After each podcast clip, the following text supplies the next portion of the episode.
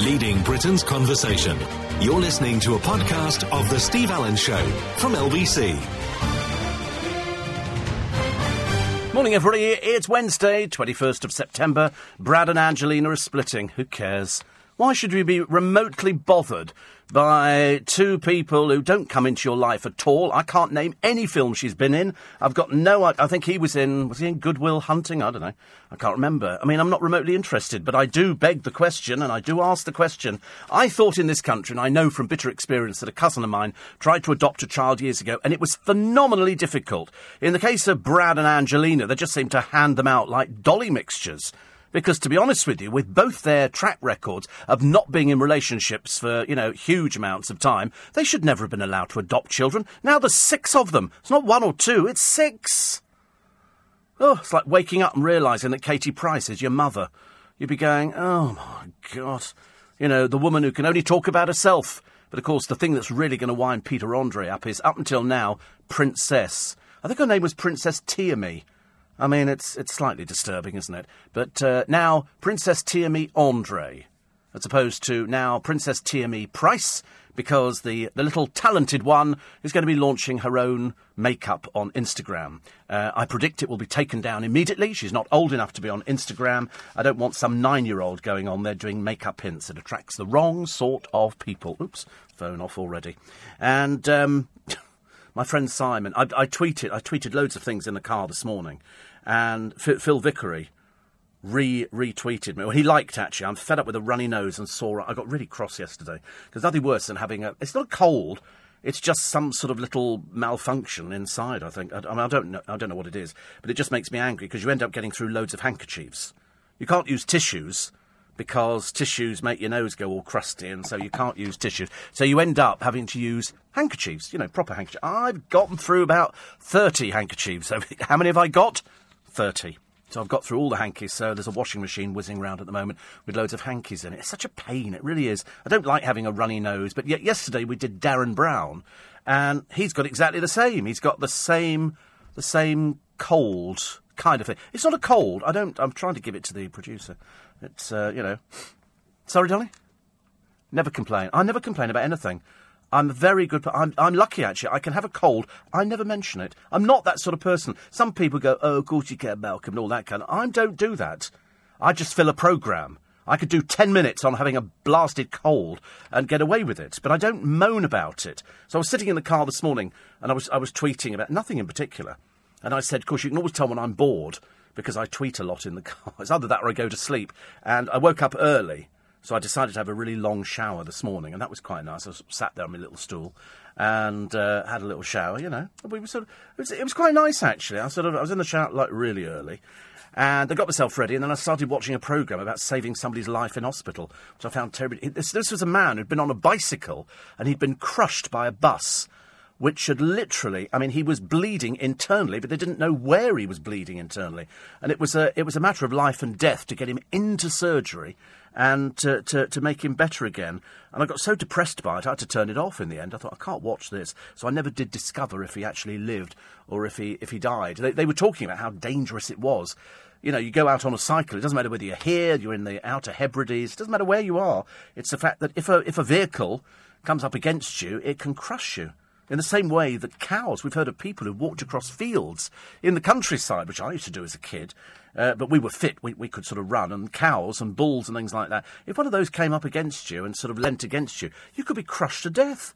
You've seen the size of cows, they're absolutely enormous. So, anyway, so going back to the cold, which I'm not mentioning very often, I'm just doing it in sympathy for those people who don't have a voice because you probably lost it through the cold, and who are probably sort of fed up with sort of, you know, having to blow your nose every five minutes. And I mean, it must be awful. I mean, imagine if you're sort of just about to go off on shift, if you're a copper or you're working in a hospital, you go, oh, God, I really don't feel like it. Because you wake up and you feel a bit, don't you? You feel a bit deflated.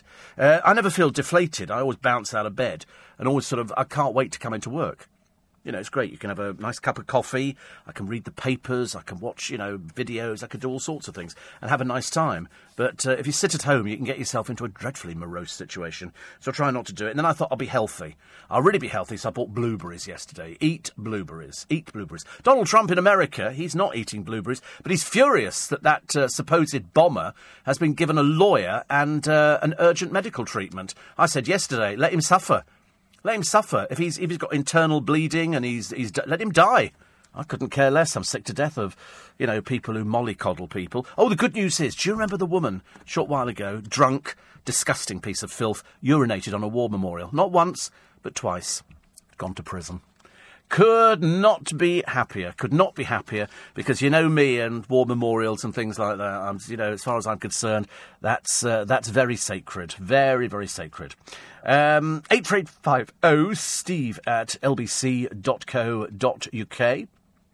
And uh, we'll put uh, everything in. Uh, my friend Mandy Davis has written to me. There's an event coming up at the uh, at the Magic Circle, and I think um, I can't remember. Oh, that's right. It's the 9th of October, and uh, you can go, but it's it's all women on the bill. It's all women on the bill. Women magicians. It's a Sunday, 6 p.m. You get close up magic and a stage show at 7 p.m., uh, which finishes by 9. So it's three hours. And it's all lady magicians, you know, Catherine Mills, Laura London, Faye Presto, Romany, Mandy, uh, Mandy Muden, and I think Mandy Davis as well. Tickets are available at the Magic Circle website. Uh, the event is called W25. W25. And so Mandy's going to send me a, a press release very shortly. But I thought I'd let you let you know now because it's one of those that you might want to go to it. So it's a ladies, and no, ladies performing, but you don't have to be a lady to go to the show. You could be a man or an Australian or something like that if you wanted to go to the show. You know, you go to it and uh, you'll have a nice time, and you get to see the Magic Circle because my Christmas show is sold out. So we have no more seats available. It's amazing, isn't it? We actually sold it out more than I think was it two months ago, three months ago now. Amazing. Uh, one of the things, uh, if I can't. Uh, one of the things I do if I can't sleep is check LBC's websites. News reports are normally better than the other sites. It's been changed. They've changed the website. It's been updated. It's got tons more stuff on it. If you've not seen it, go to it. It's lbc.co.uk. They only launched it yesterday, so it might take you a bit of time to find things, but uh, but you you will. For, oh look, I get my picture on the top of the website. God, I'm good looking. That yeah, all right. It doesn't matter whether I'm on air or not. It's the fact that I'm on top of the website and you're not. Okay, that's the difference. That's the difference. It's the Steve Allen show, not the Steve Allen show with a lot of hindrance from an Australian with a silly little beard, is it really? Okay, it's just the Steve Allen show. On air now, Steve Allen. Four till seven. And so you get that. I, wonder, I can't remember what year that was taken. 1860, I think, or something like that. And then it, you can you can sort of contact. Oh, it's even better picture. Oh, go back to that one. Look at that, honestly. Actually, it's missing a bit. Monday to Friday, 4 till 7. Sunday, 5 till 7. And, uh, and then also it should say Saturday. You're just so, honestly, you're just so predictable, aren't you? As a producer, there's no humour, there's no. Well, there's loads of things. Steve Allen met Chris Moyles. Steve Allen's moving tribute to his mum's cancer. Steve Allen's. Good God, there's all sorts of. Oh, the Chinese takeaway stories on there. He loves that one. Steve Allen in conversation with Ray Liotta. There's Beverley Knight. There's Piers Morgan. Go down. Who else we got? Oh, then the Steve Allen wins the prestigious Gold Award. Jimmy Carr. There's uh, touching tribute to Paul Daniels, Rob Brydon. Oh, blimey, there's tons of stuff on there. Steve Allen again, James Martin, Phil Collins, Amanda Abbington. We talk, there's loads. Yeah, Phil, what do you mean, Phil Collins? I've, when the stars are in town, Eddie Izzard. I liked Eddie Izzard, I really did. Alexander Armstrong, I love. Who's that other one? Go down, go down. Oh, it's John John Krasinski as well. Richard Hammond, Hugh Bonneville. Oh, blimey, David Tennant. I've forgotten how many nice people we've spoken to. Seriously. And coming up, as you know, next week, I've got Justin Timberlake coming in on the. Pr- they're all a bit jealous about that. Somebody say, "Oh, I'm going to come in." At- no, you're not. Absolutely not. You're coming. You're coming nowhere near the studio. It's a closed, lockdown studio. I do not entertain people just coming to gawp at celebrities. It's you would be gawping. It would. Be, you're not coming in anyway. Whatever happens. Okay, simple as that. And start that with me, matey. You ah, you haven't got access to that studio. I've just realised your pass won't open that door. Yeah, it won't open it. No, it doesn't. It doesn't open it. I know it doesn't open it. Really? Recently? I'm going to have that checked actually because there's only certain people are allowed to have. Why would you be allowed to have access? You shouldn't. You shouldn't be having access. It's not for you. It's for people in the business. Okay, it's pro- producer. okay, produce something. Go on, there you go. I dare you. Produce something. Apart from the LBC website, I like, quite like that actually. I like that idea. It's uh, it's it's got all sorts of things on there. Well, me mainly, and everybody else. Oh, there's also uh, little bits with uh, James O'Brien's Magical Hour. That's very good. And uh, and then presumably somewhere on there. Oh, there's Make Some Noise. Oh, lovely. Go, go and check it out, ladies and gentlemen. So, um, what was I going to tell you this morning? Something I was going to tell you yesterday. Oh, I had such a day yesterday I'd, because I'd got this cold, which I'm not talking about. Um, because it just sounds a bit dreary. The presenter keeps going on about, oh, I've got a cold and everything else. But um, my friend Simon Beale, uh, he also liked my uh, my tweet this morning. I couldn't think of anything to write, actually. I really couldn't. I re- really couldn't think of anything. And um, one here says, uh, get a flu shot. Can't have it. I can't have the uh, the flu jab until the flu's gone. You've got to wait till the, till the blasted stuff have gone. Uh, Dave thinks I should get Katie Price and Gemma Collins on the show. Yeah, I'll be pushing up daisies whenever that happens, I think. It's definitely not going to be happening. And um, uh, Louise sent me a picture of her mum. She was the lady with the hospital band. She, turned, she came to our show at the Shaw Theatre with a hospital band. I said, Where'd you get that from? She went, I've discharged myself from hospital to come to your show. I couldn't believe it, actually. Uh, Phil Vickery liked, uh, because I sort of uh, was complaining about my blooming cough and cold. It's so annoying. It really is. I, I try not to let it. Uh, try not to let it bother me on the programme because you tend to find what yes said because I had two interviews Jane Seymour then we did uh, Derren Brown today I've only got one interview and I've got no interviews Thursday or Friday and that's the way it's remaining because I've, I've typed up there I need a rest I need to sort of go back and recharge the batteries because um, what did I do yesterday when I actually got home I don't think I did anything I went to get some stuff from uh, from the supermarket and then went back in and I thought, you know, I'm doing nothing today.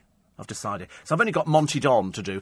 Uh, ironically, he's written a book about um, about his dog.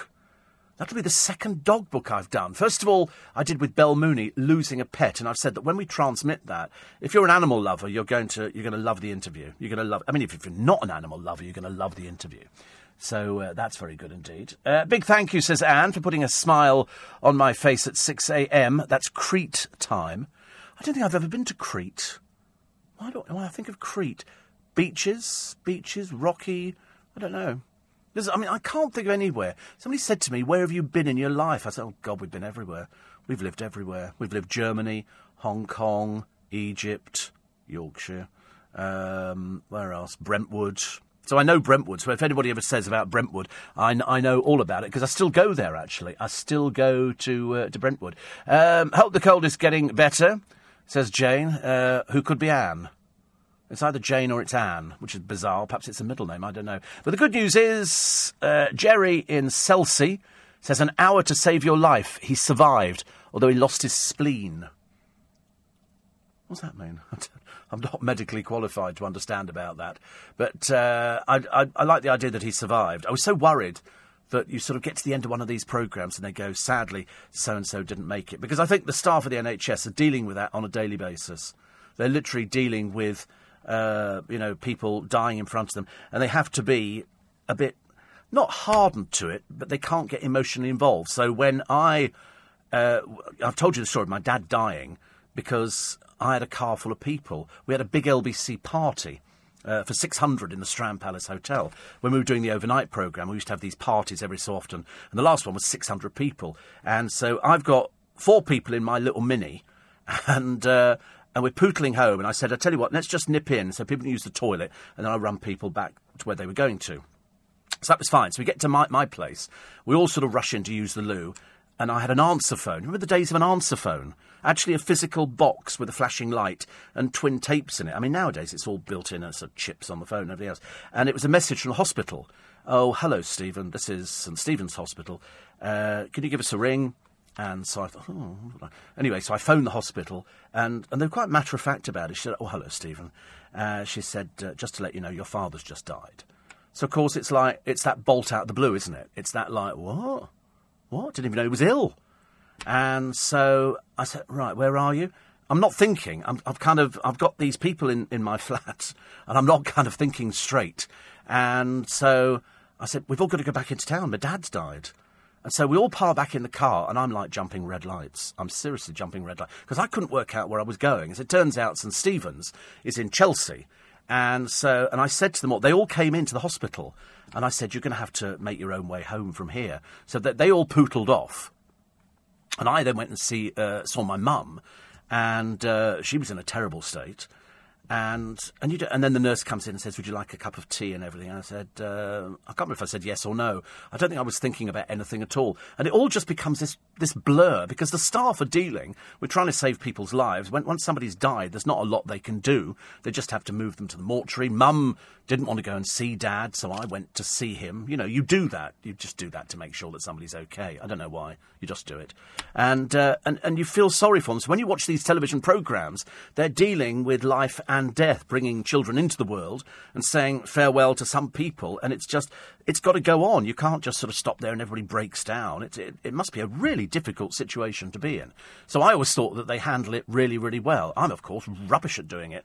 But I am, I am quite expert at sort of dealing with grief, I think. I think I've sort of dealt with it quite well over the years. Unlike Prince Harry, God, there's a link and a half on it's unbelievable. Prince Harry, who said that he had a colour sergeant in the army who was with him, who sort of talked him through his mother's death, because when Diana died, he was only 12.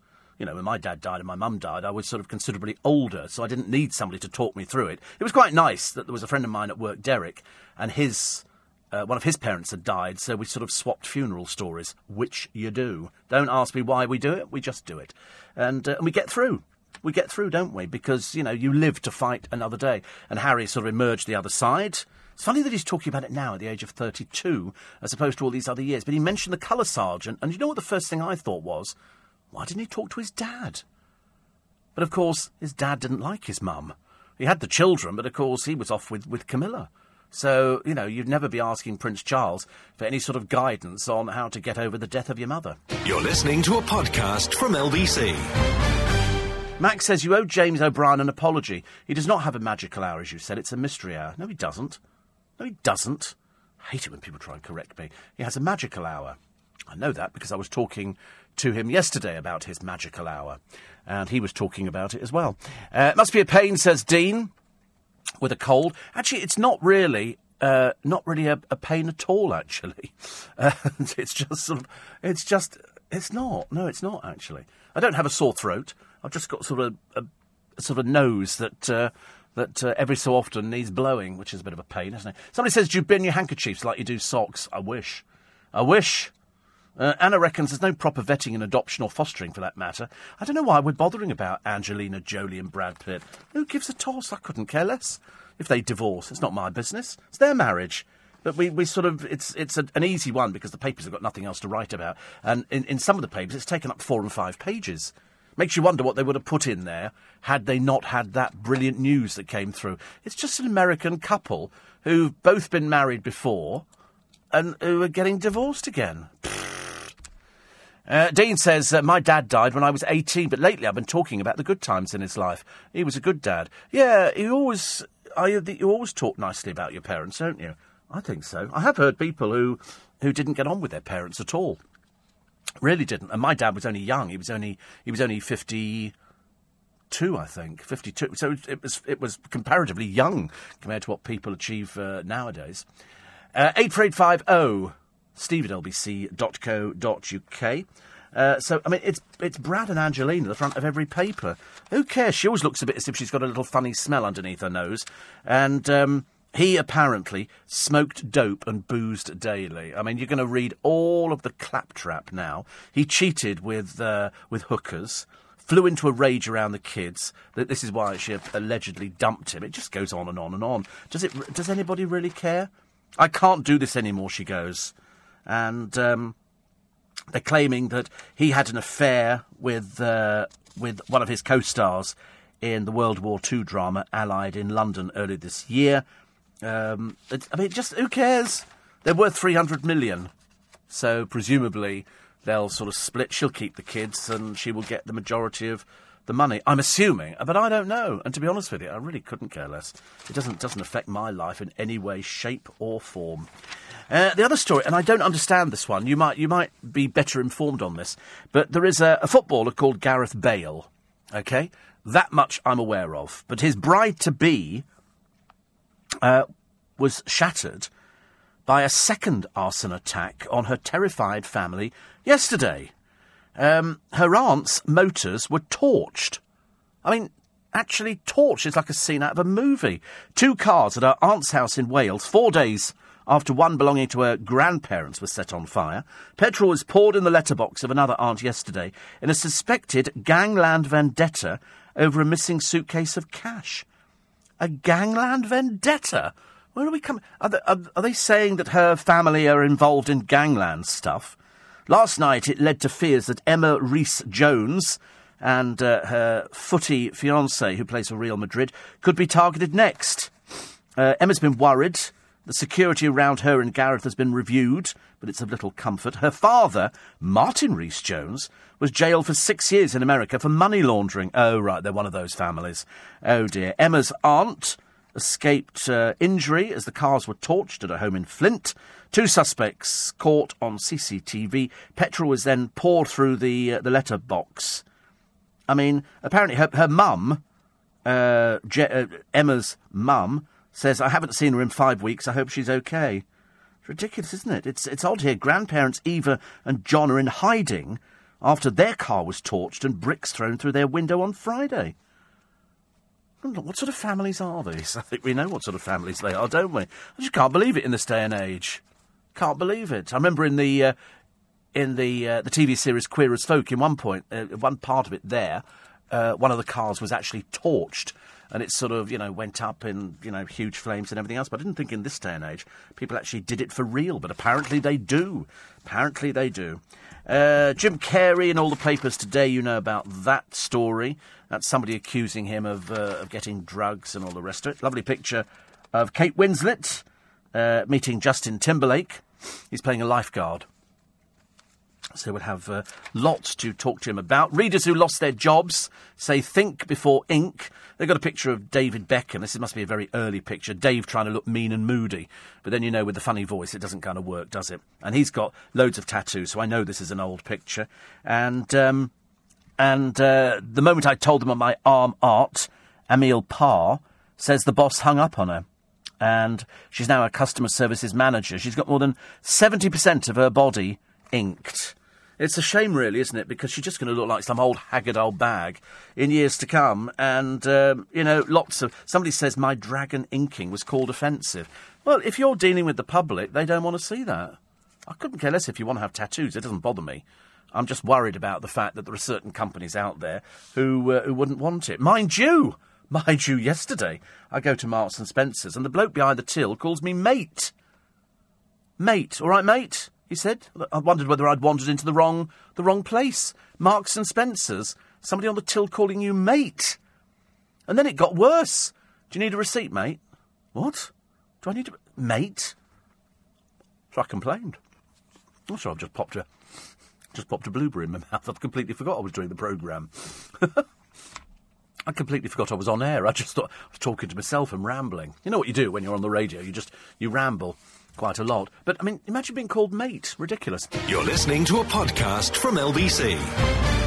Only every Wednesday, 21st of September. Two more days weekend. Yippee! Fantastic. Killer hornet Asian, killer giant Asian hornets invade UK. They found giant hornets, and they reckon that just a handful of these can destroy a hive in a matter of hours.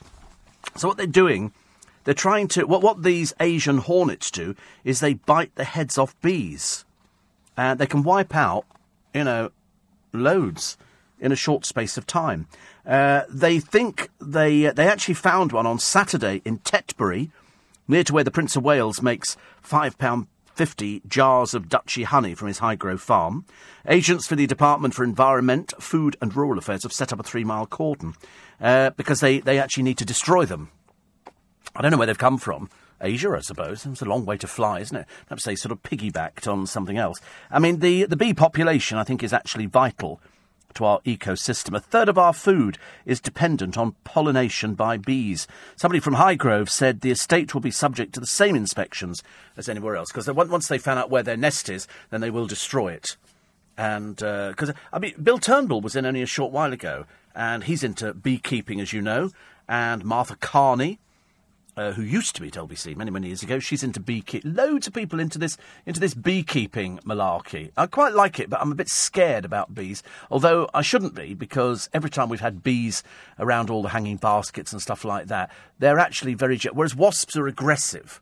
Wasps start off being aggressive. They sort of. Bzz, we were having sort of food a short while ago, and there was one that buzzed around the table, and you, go, you don't want to brush it away and hit it because it then becomes angry and comes back and goes for you. So, you know, whereas bees just sort of wander off. They're very calming, very calming influence, I think, bees. So I'm, I'm, I'm all right with bees. I'm just not very good. Uh, somebody said, it's mystery hour. On this occasion, you're wrong. There's nothing magical about James O'Brien. No, it's James O'Brien's magical hour. I know it is. I was talking to him about it the other day. Um, somebody else said a mixed bag. That's what Donald Trump's son meant. Oh, what Skittles. God, it's a bit vague, isn't it, really? Uh, that's uh, from, from Eamon. Eve says, a brilliant show, I'm with you. Who gives a forex about Angelina and Brad Pitt? Pathetic. Yeah, I couldn't care less. It's, you know, it's up to them to sort out all their, uh, all their woes. And, you know, if he's been cheating or he does, that's their business. Got nothing to do with me. Why do they think we're interested? I'm really not. Really not. And uh, Bob's in Bracknell says, "Hope you feel better soon." I feel fine. I just it's just slightly annoying, slightly annoying. And uh, somebody else says, "No, no, it's it, it's definitely James O'Brien's." Magical Hour. I know it is because I've listened to it before. Yeah, I don't know where people are getting this other thing from. It's all very bizarre, isn't it? But uh, anyway. Uh, also, two Oxford professors are being probed. Nothing new there. Uh, oh, this is over a, a research grant that they bagged from Bill Gates. £23 million. I never know what they do with all this money, all these people. It's all slightly, slightly worrying. And uh, Tony Blair, we'll come around to him later on. He's, uh, he's shut down his cash cow business. This is Tony Blair Associates. Um, and he's gifted the money to one of his other companies. That'll be lucky, won't it? Because he knows how to hang on to it, does old Blair. And somebody, somebody was saying, they were having a guess actually, do you think Tony Blair's going to make a comeback? I thought, as what? What on earth could he make a comeback as? Uh, an academic has made a plea to protect the wildlife out there, which is at risk. He says, save our birds, keep cats inside or on a leash. Well, how many birds are actually grabbed by cats? They don't actually do anything with them, do they? My friend Louise, she, she's got cats, they used to get squirrels, and they bite their heads off. Mm, I know. I thought it sounded awful as well. I was never a big, never a big fan of that kind of thing. She found one under the bed one time. And, oh no, please. Please, I couldn't bear anything like that. It's awful. Uh, so, Tony Blair, uh, the web of firms that kept his huge deals with Despot secret. Yes, I mean, I don't know why, just untrustworthy. Something about him, isn't it? A little bit creepy, not right. The carnage, they've, they've done um, a picture in the paper. Uh, some old bag called Christy George. She was using her mobile phone on the M1 near Leicester. Somebody died in this crash. Uh, she's a vile piece of work. The good news is she's gone to prison for five years. Five years. And so what they've done is eight vehicles were involved in this pile-up because she was texting on her phone. So luckily she can rot in hell as far as I'm concerned. And uh, only five years. Should have been ten. Somebody died. Somebody died as a result of her actions. And that, as far as I'm concerned, means that you stay. It's, it's manslaughter. You know, by your very actions, somebody has died. And I don't quite understand why it's only five years. Uh, Sarah Vine writes in her column today, and she's, she's so right. Why are we all so desperate to take offence? It started the other day when there was a some when there was the Paul Gascoigne case in court because he'd said to his black security man, "Smile so we can see where you are." In the dark. That goes to court. At what cost, I can't imagine. And then the security man, and everybody's recommending all the uh, all the columnists today recommended he maybe finds another job, something, because he's obviously a little bit fragile and he's obviously a little bit weak to actually put up with uh, with all sorts of things, like you know somebody being rude to you. You know, it's like every time I say something to the producer, if he then bursts into tears, you think you're not cut out for this job. You're really not cut out for this job. No, he's really not cut out for this job. And you sort of you say something to him, and so this is a security guard, and he went home and he started questioning everything in his life. I thought, oh no, you're really not fit for purpose. And uh, Gascoigne got fined. Ironically, one of the papers pointed out that Frank Sinatra used to do exactly the same when he was on stage with um, with Sammy Davis Jr. He'd say exactly the same. Smile, Sammy, so they can see where you are.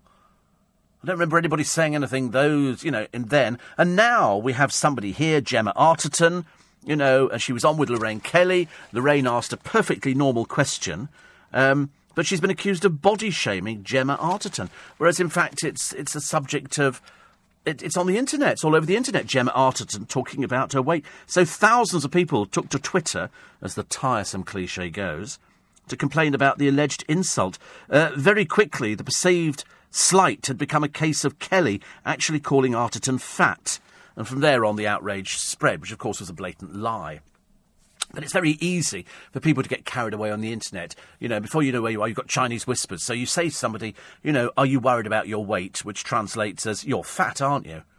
And you think, oh, grow up and get over yourself. All these people, oh, I'm so upset, I was really upset. Somebody called me fat. Ah, well, stop eating then. Might help, mightn't it? You know, oh, I'm losing my hair. Yeah, you're really losing your hair. Fact, you're losing your hair. Fact, Gemma Collins is fat. Fact. You know, you can't get away from it. It's fat. What's it due to? Gluttony. Simple as that. You know, that's why all these people, you know, bring out all their fitness DVDs. They'll all be bringing them out come Christmas time again. And um, somebody says if you check out the website, you'll see it's the mystery hour. These people are so stupid. You know, it's so stupid. It's the magical hour. I don't know where you're getting this from. It's ridiculous. Uh, 84850 stephenlbc.co.uk. And uh, did you hear you say O'Brien has a magical hour on his show? No. I didn't say that at all. He has a mystery hour on his show. He has a magical hour in the office. I didn't say it was on his radio show. Don't people listen? You see, that's the trouble. You know, once you get dimbos who can't hear properly, and I say he's actually got a magical hour, and people write and go, no, it's a mystery hour. That's on his radio programme. I can't be dealing with you if you're that stupid. Seriously, if you're not fit for purpose, I have to just lose you completely. You know, because it's just, I mean, you're just quite clearly as thick as a plank. Yes, a magical hour. I told you we discuss it in the office. His magical hour. Oh, goodness me. Uh, another one here says, I bought a paper on uh, Sunday, and uh, mate. Yeah, you see, I think mate is, isn't the most patronising thing. You say, all right, mate? All right, mate? You know, don't people have names anymore? I'm not expecting somebody into Marks and Spencer's on the till who's about 17 to actually know my name. I wouldn't expect that at all, but I want to be called mate. I think that's uh, that's a little bit that's going a bit too far. I think a police officer said that. In fact, that's where I got it from. A police officer was on one of these things on the television, and somebody said, "All right, mate," he said, "I'm not your mate."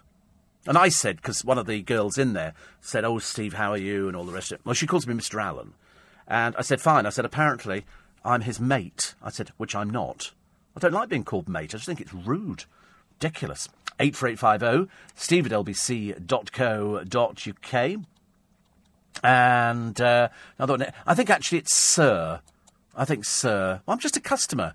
You don't have to call anybody anything. It's ridiculous. Uh, you know, you don't have to. Uh, you know, you don't have to be called mate. Can you imagine? I've never heard.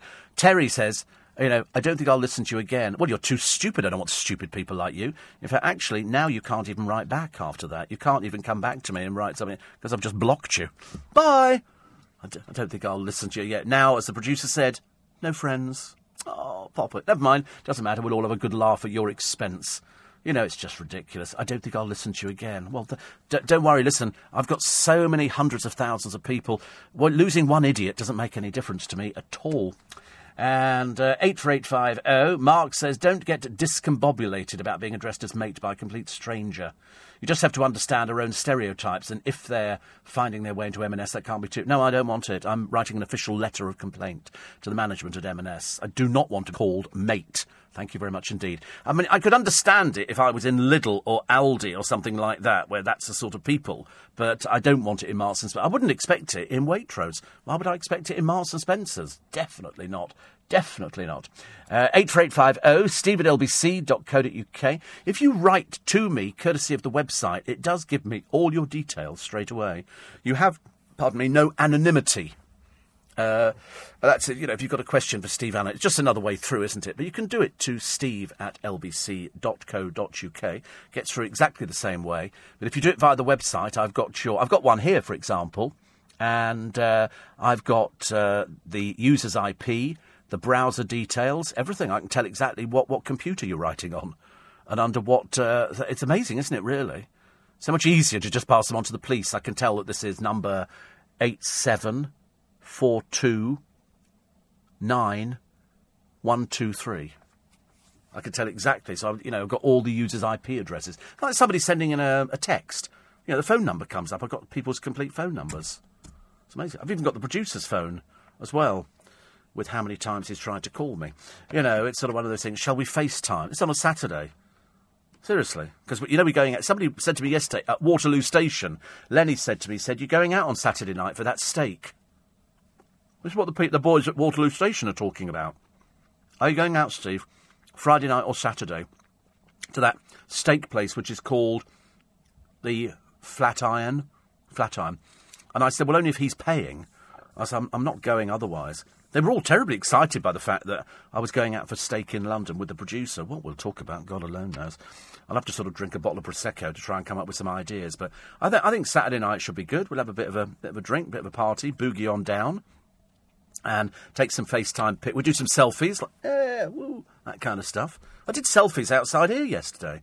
When I walked out the building, I was talking to my producer Mark, and, and then I, I walked around the corner and somebody, oh, by the way, Steve, excuse me, and it was a very nice Scottish gentleman and a very pretty girl, and I had pictures taken with them, and they, they, they were waiting. I think they were waiting for the film premiere. I think I was kind of like an added bonus. How cool is that, eh? Woo! Saturday night, here we come. Steak and fries. Yeah. With a side of slaw. You're listening to a podcast from LBC. oh, we've had such fun at your expense this morning. So now Paul has sent me a thing saying, no, it's James O'Brien's The Mystery Hour. You're not, you're not getting it, are you, really, at all? It's quite funny. In the office, he has his magical hour. I didn't say he had a he had a, a mystery. He had a magical hour on the radio. If you find me saying that, for goodness' sake, tell me, and I'll give you a thousand quid, because I just said he has a magical hour. And everybody's going, no, no, no, he has a mystery hour. I'm not interested in the one on the radio. The one we have in the office is the magical hour, and we were discussing it yesterday. And so people keep writing in. It's very worrying. Very worrying. 84850 steve at lbc.co.uk. Uh, Teresa says, uh, I went to Holland and Barrett, and the assistant called me darling. Good Lord. Anyway, I wrote to the company, gave the assistant's name, received a letter back saying it isn't acceptable, it'd be part of the training and mentioned in stores that addressing people as darling isn't acceptable. Went to the same shop at the weekend, was now called sweetheart. I call people poppet, but I certainly wouldn't call people poppet if I was sort of, you know, you don't call me, just say hello. You don't, they don't have to have a title to somebody. Like poor old Terry, who's now got no friends, you know, and now can't write back to complain or anything like that, which is fantastic. You know, he, he think, what are people supposed to call you? Not mate. Not mate. There are certain standards, and once they've slipped, which obviously they have in your case, Terry, um, then you can't get them back again. So I think, although I just discovered something else actually. Um, if if you just send me in a normal um, steve at lbc.co.uk. That's fine. If you do it via the, uh, the website, uh, then I've got all this information about you, which I find fascinating. I'm absolutely. I mean, we are surrounded by information, aren't we? It's like you know having your. So, in other words, I remember somebody saying to me years ago when we used to pick up the phones at LBC and go, "Hello, Marion," and somebody go, "How do you know it's me?" You go, "Because your name comes up." Because if you've called LBC or you call any organisation now, the number is logged on a system. The number is logged on a system. So people can say, right, you actually said that you called in on what day? And you go, Wednesday about half past ten. They go back to Wednesday, half past ten. No, you didn't. You can see straight away who's actually called in at, at that time. So it's easier to find out if people are telling the truth about something. And so you've got somebody's phone number if something happens, just supposing you get sort of cut off. So every time you call LBC, that's how people know who you are. It will have, you know, your your name that will come up. It'll be put up on the uh, on the, the phone box system which we have here. So I can see people ringing in, and I can see I can see names. I mean, I can if I go to another screen, but you know me, I've got no idea about computers. You're asking uh, the completely the wrong person. When somebody says, "Can you do this?" I mean, I cannot cut and paste. I know it seems really ridiculous, but I cannot cut and paste. Mind you, I laughed the other day like a drain I was watching, what channel was it? I don't know. It could have been something called Hochanda or something like that. Whatever it was, they were flogging you a sewing machine with the campest fat bloke I've ever seen in my entire life. In fact, the two of them, it was like hinge and bracket. It was really embarrassing, really embarrassing. Have you ever seen a bloke on a sewing machine? On the television, I mean, he couldn't have been camper. He was he was writing with the, with this uh, this brother machine, which I thought was quite clever. It's never. I, I did think at one point. I thought it must be quite a nice idea to actually be able to sew you know, but we used to use, if we wanted to hem our jeans, we used Wundaweb. You remember Wundaweb? That was always, a, that was a brilliant thing. I love that. And somebody said, but it doesn't actually uh, last very long. I said, I couldn't care less. It doesn't make any difference to, to me. Uh, I was called fella in the phone shop at the weekend, says Jamie the plumber. Jamie the plumber. fella. All right, fella? Yeah, I mean, uh, I'm not sure if that's worse than mate. Anna says mate is slang for friend. I don't want to be their friend. I don't want any new friends, thank you. I've got enough friends. I recently told somebody not to call me mate. It's chav. Yes, I agree with you. It's very chav. All right, mate. You don't. I don't want that. You know, I mean, at, at most, I want in any supermarket. Hello. I don't want anything else. I don't. I don't need anything else. I'm not craving attention at the till. uh, 84850, Samuel is in Bermondsey. Poor soul, somebody's got to be, haven't they?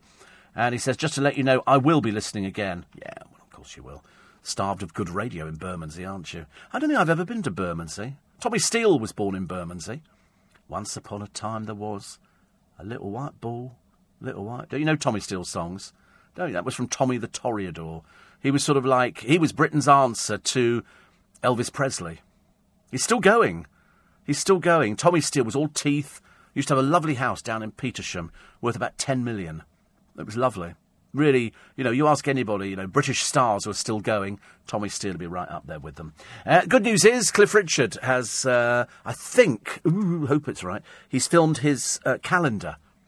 You know that uh, his uh, calendars sell particularly well, and I'm hoping that this one outsells all the others because Cliff is, let's just say, over 70. Over 70. Quite charming. Uh, Spencer is in a place called Rustington. He says, any Louis Spence gossip, he seems to have dropped off the radar. Uh, that can only be a good thing, actually. Wish he'd drop off Southend Pier, do us all a favour. Uh, Mick says, uh, mate, just another example of dysfunctional generations. Yes. And uh, another one here uh, 84850 steve at lbc.co.uk.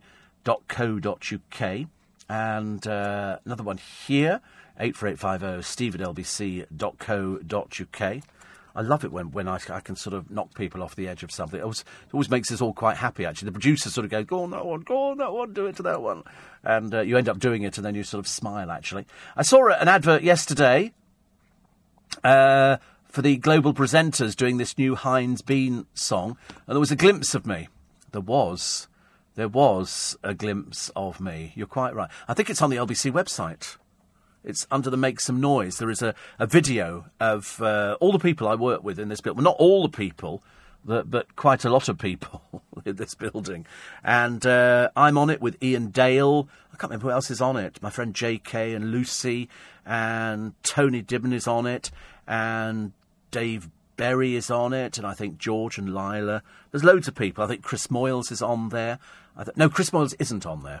Uh, Vernon Kay's on there. Johnny Vaughan's on. Loads of people. We're in a building surrounded by talent. It, it's unbelievable. It is, in fact, as Chris Moyles said the other day when we were in a cinema, he said there is the cream of British radio in this cinema, which I thought was quite funny, actually, because he was quite right. It was the cream of, uh, of uh, British radio. Do you know I have two phones, says Anna? Yes. Uh, I also know people's postcodes now. I know people's postcodes. I tell you, the information is absolutely stunning. I love it. And uh, another one here. I totally hate being called mate, says Phil by shop staff. The worst one for me is when having had our food delivered in a restaurant and the waiter or waitress pops along to say, "Is everything all right with you guys?" Yeah, you see that I can accept. In a, you know, if it was something like a TGI, TGI Friday or something like that, or are you guys all right? That that I would find okay. I don't think it should be sir or madam. Not not in a not in one of those. It depends on what sort of place you were in. If I was in the Ivy, I would expect somebody to say sir or madam, and I would I would get that. You wouldn't get anybody in the Ivy calling you mate. You wouldn't get anybody in Joe Allen's calling you mate. It just wouldn't happen. But if you went to a, a rib place, okay, you guys all right?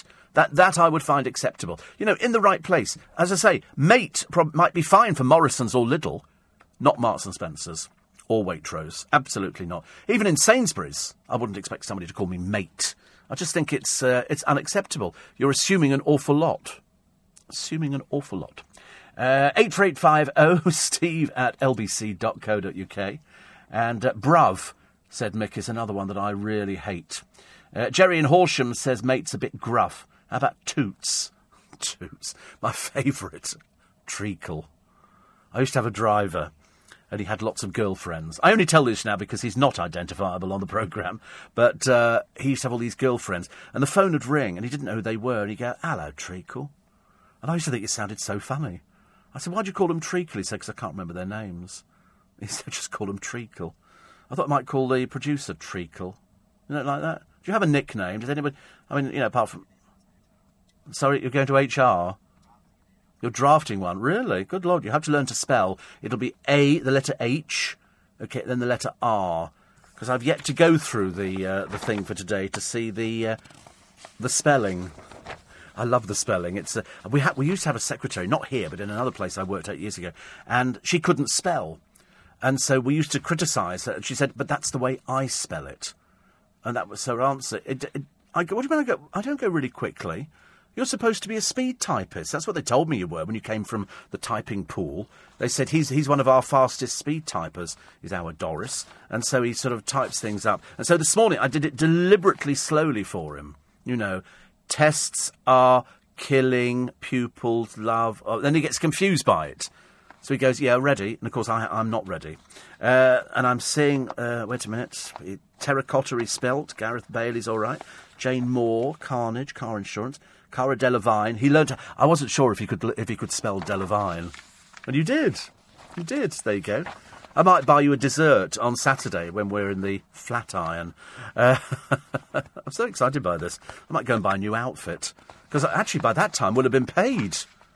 We get paid on Friday, don't we? Yeah, that's good news, isn't it? You see, there's all sorts of good news. Who cares about having a cold and Brad and Angelina? I don't care. Listen, we get paid on Friday. That's that's worth a million well, one and a half million. Uh, somebody uh, called Mick on the M23 says, I got called sausage the other day. of course you did, Petal. Uh, coming up very shortly, the news at five o'clock. I'm Steve Allen. It's early breakfast with you till seven. You're listening to a podcast from LBC. Morning, every Wednesday, the 21st of September. Do you know, I just remembered Danny La Rue used to come on stage and go, Watch your mates. He used to do that. But that was part of the, the act because he looked so feminine. He was just reminding you that underneath all the femininity was a bloke and a rough bloke. All right, mate, watcher mates, that kind of thing. Because I was discussing the fact that in Marks and Spencer I was called mate the other day, and uh, I just don't think you should call people that. You know, treacle or something, but I don't think you should call people anything, really. Uh, so Cliff's new hit is a calendar. There's a rumour One Direction could be getting back together. Please God, it's a rumour. Uh, Will, my dark, sad moments. And feeding babies peanut butter and eggs may stop allergies. Oh, and car insurance, it's up again. All of that and all your texts and emails on the programme this morning.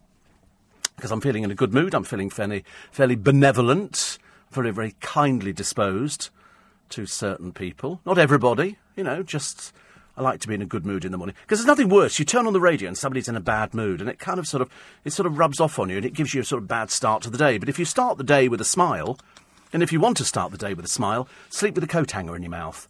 And and that will sort of then that sort of yeah, mm, kind of like that, and it'll you know because if you smile at somebody, they'll either call the police uh, or they'll have you arrested because nobody smiles at anybody anymore because they always think you're slightly mad. So if you're going up the escalator, I like to do this on a daily basis at Waterloo Station. I go up the escalator, people coming down the other side, and you and you look at somebody and you go, and you just smile.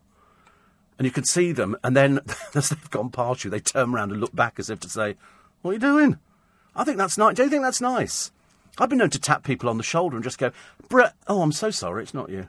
I do that a lot, actually. That's quite a good one. Or failing that, I have been known to tap people on the shoulder and go, maybe, maybe the salad bar next time. Okay. You know, I think that's a nice, it's a caring sort of thing to do, isn't it? But anyway, it's nice to have your company. I like the idea of being called sausage. Anybody sort of less sausage, I would think, would be Mick on the M23. Uh, Busy says uh, says Jack spiking in Catford. He said, uh, getting ready for a day shift, and you brighten my day by just mentioning hinge and bracket. Oh, it's worth it. Listen, I, do you know, I've suddenly realised, and you'll realise if you're, if you're over the age uh, of consent, that, that, you know, life is a wee bit too short.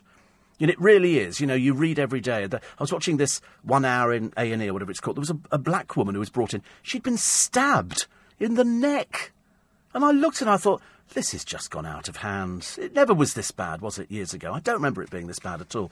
And uh, I think she she made it through as well. But God, it was a bit touch and go. But I've I've decided now. Now I've reached the rich old age of thirty nine plus VAT. I've decided that life is a wee bit too short. So it's that old adage, which is live every day as if it was your last. So I'm going to have a kebab in about twenty minutes' time. I had sausages in the office yesterday. I'd again, yeah, frankfurters. I cut them up and I put them in the microwave. Then I'll make a noise, and um, because I discovered I'd left three in the fridge. They were wrapped and sealed, and they're you know well before sell by. And I just had this craving, and then I thought tomorrow, because it's not the. Uh, I'll have to phone you, won't I? Then to sort out time and uh, place on Saturday. I'll have to give you a ring. I'll do that on uh, on Friday. All right. Just after. What are you looking like that for? You were the one who started. I mean, I'm doing it in an open place where there's other people around us. He wanted me to go back to his place. He said, I'll cook for you. I wasn't too sure whether or not his sort of cooking was up to my kind of standards. Paella. Yeah, paella is just so boring. Who cooks paella apart from somebody who's probably going on Tinder and, it, and wants to get the thing through as quickly as possible? You know, you don't. You're not going to spend time risotto. You've already made it. It's already in the Tupperware box. You take it out, shove it in the microwave. I've seen dinner dates on, on the television. I love, I like the, the premise, but these people are immensely sad. They quite clearly cannot find partners. And having heard them talk and looked at their food, I thought, I'm not at all surprised. Why would you want to go round to somebody's house and they go, I mean, I did years ago. Somebody at work said, uh, this was many, many, many, many years ago, said, why don't you come round for dinner? And so I said, yeah, okay. I was a bit naive actually at the time, and I was sort of fairly green. Well, I wasn't green at all actually. I'd just been dipped in uh, in sauce. And so and, and so I went round for dinner, and they hadn't prepared anything. They hadn't prepared anything at all. They said, "Oh, let's have a bottle of wine," and it was the worst wine I've ever tasted. And I'm not a wine aficionado. I mean, I I, I know a good wine, but on the other hand, I know a bad wine. And this was cheap. This was sort of throwaway stuff. He's, this bloke said to me, he said, "I was thinking of saving it, Steve, for Christmas. I thought it'll be it'll be off long before that." Uh, it was just about on the vinegar turn. And so I had this sort of, and I thought, Where, where's the food? Where is the food? And he said, um, and then the doorbell rang, and it was a pizza. It was a takeaway pizza. I, mean, I could have sat at home and had a takeaway pizza. It was terrible. And, and so people who claim that they cook can't really cook. So when he says he does paella, you know, that's just, that's real naff student food, isn't it? It's cheap and cheerful. It's a, a, risotto. That's called. Let's throw everything in a pan and we'll add some Uncle Ben's rice and we'll call it risotto. You know, do I cook? Of course I don't cook. That's what God made restaurants for. God made restaurants basically to keep people like you away. No, not Nando's. I don't call Nando's a restaurant. That's just wandering into a rotisserie. That's, that's all it is. It's chicken on a rotisserie or something like that. I just thought it was very dreary. I don't quite get the whole Nando's thing. But there again, you know, I'm probably not supposed to. I can't understand why some cuts of beef cost an absolute fortune. But the place that the producers found sound, sounds quite nice. Although Nick Ferrari told me of a great place the other day where he goes, very near to me, he said the steak is unbelievable.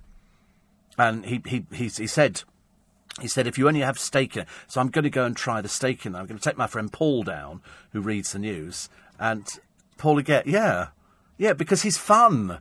He's fun. You see, the one thing, you being Australian, you start with chips on your shoulder before we've even gone anywhere. You know, I want you to be part of the group because I think you're probably a bit isolated in London, and you know you want a bit of the of the magical glitter that's on me to rub off on you and make you more interesting. That's what you want. You also want me to pay for dinner, which is not going to happen anytime soon. But um, at least with Paul, you've only got to give him half a bottle of Prosecco and he's away with the pixies. Uh, 84850. Somebody said, how about Oh, toots we did before, didn't? Toots. Does anybody really call anybody toots in this day and age? But would you be insulted? Come on, it's a fairly sensible question to ask you. Would you be insulted? You go to Marks and Spencer's, they go, all right, mate. I mean, do you say that to just men, or would it be to women as well? Mateess, or something like that. Andy the railway man says, uh, Me and my boyfriend like to have role playing dinner dates. uh, 84850 steve at lbc.co.uk. Somebody says, I think you made a boob earlier when you mentioned the black woman who'd been stabbed. You know, you wouldn't have said white woman. No, because it wasn't a white woman, it was a black woman. Otherwise, it highlighted that particular programme. That's why. You don't have to think twice about it at all. And uh, Michael and Paul, and uh, he says, uh, I have one friend who knows I text you from time to time and I'm not allowed to tell you they're not listening to you anymore, but on no account am I to tell you. I think it's funny. Best not mention my name. So that's Michael in Poole. Okay? Oh, sorry, Michael. Oh, dear, honestly, I'm hopeless. Hopeless at these things. my dad was in the RAF. And we were brought up to respect our elders. As kids, we'd always address our friends' parents as Mr. and Mrs. I gave up my seat on the bus to an elderly pensioner. Said to him, Have my seat, sir. It's funny, I'm actually pushing 50. I always say, Dear. You see, I think, dear, I think you could say, Listen, dear, have this seat here. Have this seat here. I think that works, doesn't it? Somebody says I was called chicken yesterday. Chicken. who is this from? Wait a minute, I have to find out who these things are from, because sometimes I never know who it is. Who is. Oh my friend Louise, I was called chicken yesterday. There's probably a joke there somewhere, isn't there? Lou, do you think so? Uh, somebody says, Steve, you really do love your producer. I feel sorry for him. Seriously, I mean, we actually get on really well. Well, he thinks we do. I'm just doing an act. Um, and I'm sort of pushing it through, you know, like I've been to RADA or something like that. And uh, do you think it's appropriate, says Mike, for a father to call his son mate or vice versa? I don't. I don't think so. And um, yes, uh, I just. I just don't think mate is appropriate. And uh, I have a men's shoe shop, says Jonathan, in Aldgate, and I call all my customers sir, but my staff think it's beneath them and just grant hello or all right when they come in. A previous employee called the governor of Aswan governor. Should have been your excellency. I got rid of him, says Jonathan. Bit harsh. a bit harsh on there. And uh, another one says, If I saw you, says Jill, could I say, All right, treacle? All right, treacle. No, I think treacle only works if you're doing it the other way around. I think because it worked for my driver all these years ago, who had girlfriends that he called treacle. I just think treacle sounds so funny. The way he did it, it wasn't it wasn't patronising or anything like that. It just it just made me laugh. But to be called mate at the till, it's it's just not right. Not in Marks and Spencer's. Actually, not anywhere, really. Not anywhere at all. Uh, Troy was telling me about uh, Skittles. Oh, right. This is, this is what was said by Donald Trump's son on media. To be honest with you, I didn't get it first time round. Um, Gemma Arterton has spent a lot of time in the past complaining that the press, says Nigel, portray her as a big chested bimbo when she's a serious actress. Must be due to all those pictures she's posed for in tight clothing with cleavage and sexy underwear. It's, it was. She looked at Lorraine Kelly as if Lorraine Kelly had done something wrong. When Lorraine was talking about something that Gemma Arterton had raised in the past about Hollywood and about how they have this fixation with people. You've got to be thin. You've got to be thin. You've got to look at Victoria Beckham, thin as a rake. She looks normal in pictures. When you see her in real life, she's thin absolutely thin. And so when Lorraine Kelly said to Gemma Arterton, but you just look normal, Gemma Arterton looked at her like she was making some big deal about. I didn't, I didn't quite see what, what the point was. It was, it was a little bit, little bit depressing actually. Uh, Mohammed says I was called bro at Tesco's today. Oh, tell me not, bro. Oh, really? I think that's sad. I think that, I think you have to go somewhere else. Actually, I think you have to go somewhere else. And uh, Nicholas says, "What about a senior lady on the cash till saying thank you, my love?" Oh, I don't think so. I just think thank you is enough. I don't think it needs to be any more than that. You know, if you know somebody's name, I know my, my producer's name. I wouldn't call him mate. I don't think I've ever called you mate, have I? Anything like that? I don't think so. No. I just go, oi, here, over here. I've called you other words, haven't I? Yeah, well, you've called me other words too. But that's what we have. That's why we have a symbiotic relationship. Look it up, and if you can spell it, you get a brownie point and probably a coconut for pudding. You're listening to a podcast from LBC. Morning, everybody. Wednesday, the twenty-first of September. It's Steve Allen with you until seven this morning. It's nice to have your company. Uh, Natalie tells me, Steve, I used to work with a guy that called everyone fella, including the ladies. Never got used to it. I c- yes, I've heard of that before. All right, fella. But what was the th- what was the thing we had before? Guy, you guys. You see, I think that covers girls and and guys, but only if you're eating in sort of a trendy fast food place. You know, like, and I can only think of TGI Fridays, I suppose Frankie and Benny's or something like that. But that's not really, that's sort of different level, isn't it? I think probably only in TGI Fridays would somebody say, "You, you guys, all right?" I would think that would be that would be. I wouldn't think that was derogatory or you know or anything at all. So, but everybody called everybody fella. I'm not sure about that. And um, uh, Ian says I hate being called young man from someone under the age of 30 when my age is above 50. Oh, I sometimes do that. Because when you get above, say, 80, people go, young man. I've said that quite a few times, actually, to people who are much, much older than me. Because, you know, I don't like to say, oh, God, you're really ancient, aren't you? Because nobody wants to hear that. I always go, yes, young man. You know, and I've met loads of people well over the age of 80, some over the age of 90. And, uh, you know, you want them to go for ever and a day. But I bet you anything, I'll be talking about this down at Waterloo Station today, deciding what you can call somebody, whether or mate is, uh, is acceptable or whether it's not acceptable. And uh, 84850, uh, Rosalind says, Do you know where I live? Uh, just from this message? Yes, I do. I know, I know exactly where you live from this message. That clever?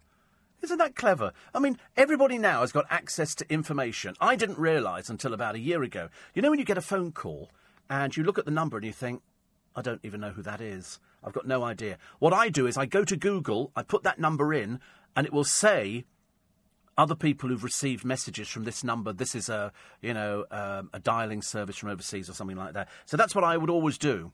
I would always do. I would always put something into uh, into Google just to uh, just to, to let you know. I'm emailing you, says William, about 200 yards from where Tommy Steele used to live in Frean Street in Bermondsey. In the last couple of years, they pulled down the old two up and two down that he used to live in and erected a couple of new blocks of flats, one of which is named Hicks House, which, as you know, is Tommy's real surname. Although he now lives way out west, he still uh, returns, until about five years ago, once a month to Tower Bridge Road to nosh in the pie and mash shop. Yeah, he was. Uh, he came in to do an in conversation with me, and I wanted to get him in again because you know he has done everything. I'm still trying to get Cliff Richard in. Uh, because again, he made his films, he's made his singles, and all the rest of it. I don't really want to dwell on the nastiness. I want to try and sort of do something a bit upbeat and, and positive. But uh, I like the idea that Tommy uh, used to go to the pie and mash shop. I, I, quite like that idea. Same here, isn't it? Really. So you know, here p- people go back to different areas that they used to live in, mainly because you, you reminisce.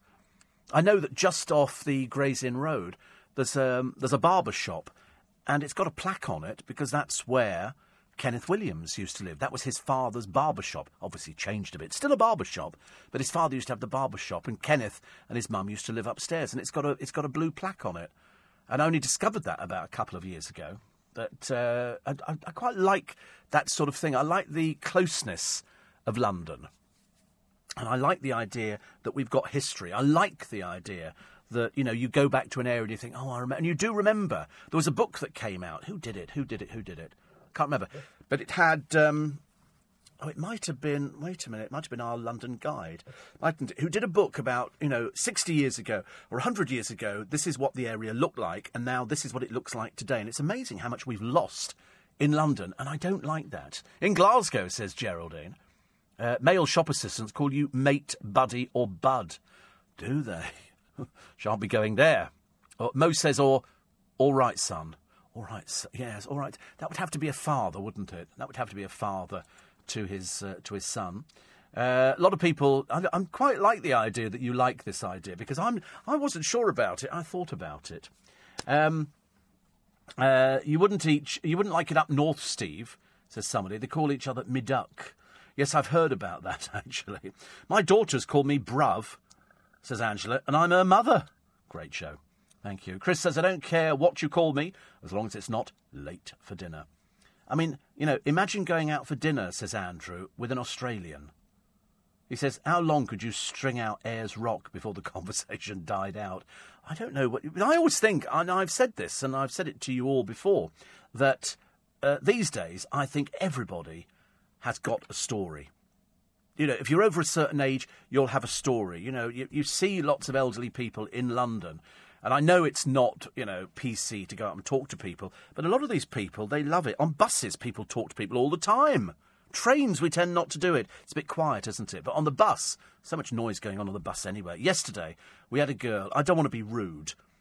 I don't want to be rude, but she looked like she'd never had a child before. She'd obviously had unprotected sex at a very early age. This kid was screaming the bus down and she was doing nothing, just sort of staring out the window. I wanted to go over, but of course, you know, you can't interfere and go, don't you know how to pacify a child? You really need to get some parenting skills. Because she didn't look like she was doing anything apart from shoplifting. And, and I thought to myself, screaming child, stick a pacifier in her mouth, give them a lollipop, do anything. Just, you know, and, uh, or failing that, apologise to the entire bus for ruining the journey. Really gross, really gross. It was terrible. Uh, so, yeah, so having a conversation with an Australian, I don't know what else you could talk about, really. I mean, you can't talk about Ayers Rock for very long, can you? It changes colour, and it's an Aboriginal sacred site. Mick says, Do you remember when you were at school, if you met the teachers or the vicar, you had to salute them? I'm obviously not as old as you, Mick. We didn't have to salute any of ours. Bit difficult with the handcuffs on, but there you go. And um, I hate being called Sir. Having worked with a couple of Sirs, I'm just a working chap, says Ian. Uh, as a taxi driver, says Kim, we get called Geese and Drive. Good show as always. Thank you, Kim, very much indeed. And uh, I cook paella. Somebody says here, and uh, and it costs a lot. Lots of fresh seafood and chorizo, fresh vegetables. Carry on with your frozen stuff in the microwave, Steve. Well, I mean that's what most people do, don't they? They stick it in the microwave, especially if they sort of if, if they've uh, if they've met somebody, you know, and they go, "Do you want to come back?" And they go, "What for a cup of coffee?" And they go, yeah, you know, cup of coffee. Because nobody goes back for a cup of coffee now. People are all surprised. They say to me, Do you want to come back for a cup of coffee? And I go, Yeah. If I don't get the cup of coffee, I leave. I'm sorry, that's what, you know, if somebody says you want to come back for a cup of coffee, that's what I'm going back there for. It's as simple as that. Up in Newcastle, men call girls, stroke women, flower. And Christine says older men call us chicken. Chicken. I've never thought about that. Apparently, uh, mate is an Antipodean colloquialism similar to duck for Yorkshire, pet for the North Sea. Embrace the age of diversity, says James, in Cumbria. Oh, God, no, I can't. I'm sorry. I'm too old fashioned. I'm too old fashioned. I like being old fashioned. You know, people say it's. Um, you know, why, why do you think that's good? Because I just like being old fashioned. It's great. Uh, Lorna says, I work in an office that has a 17 year old apprentice who calls me babe and darling. Makes me feel quite uncomfortable. I'm 43. I've got kids older. Uh, Mick says, um, if listeners call in and they're ex directory, we don't take the calls. We don't, as far as I know, we don't take ex directory calls, do we? Do we take ex directory calls?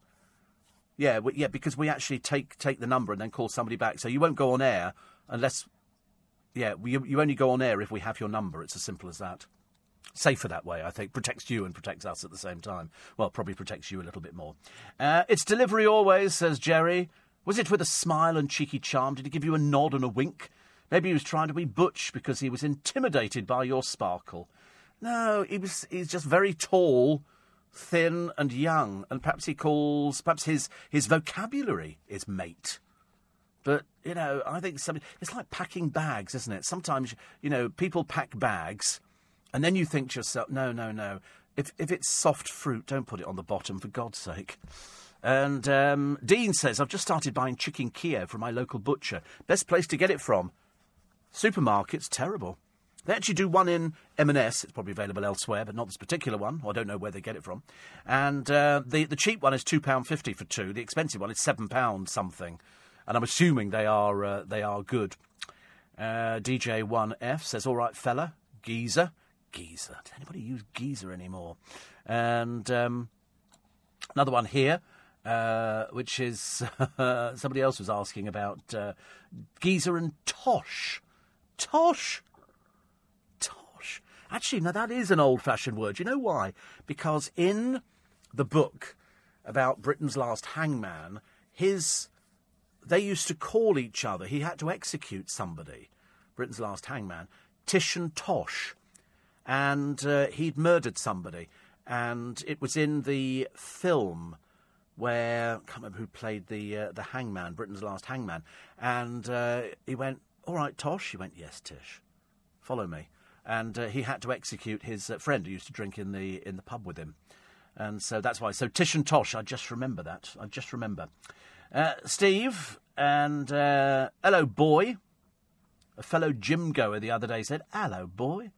He said I let him pass on the stairs. He must have been twenty years younger. I'm just sat waiting for a flower delivery. You and your producer are keeping me sane. Well, I don't think he's keeping you sane at all. He didn't keep me sane. Seriously, I mean, I, I try. I try with him. It's good. Uh, it's oh, it's not Ayers Rock, says James. It's Uluru. That's the, that's the um, that's the Aber- Uluru. Uru, Uluru. Yeah, that's that. That's the Aboriginal name, isn't it? Indigenous name. Can we still call it Ayers Rock though? Yeah, still call it that, James. Don't be so pithy about it. Of course, we can still call it Ayers Rock, Uluru, Ulururu, or something.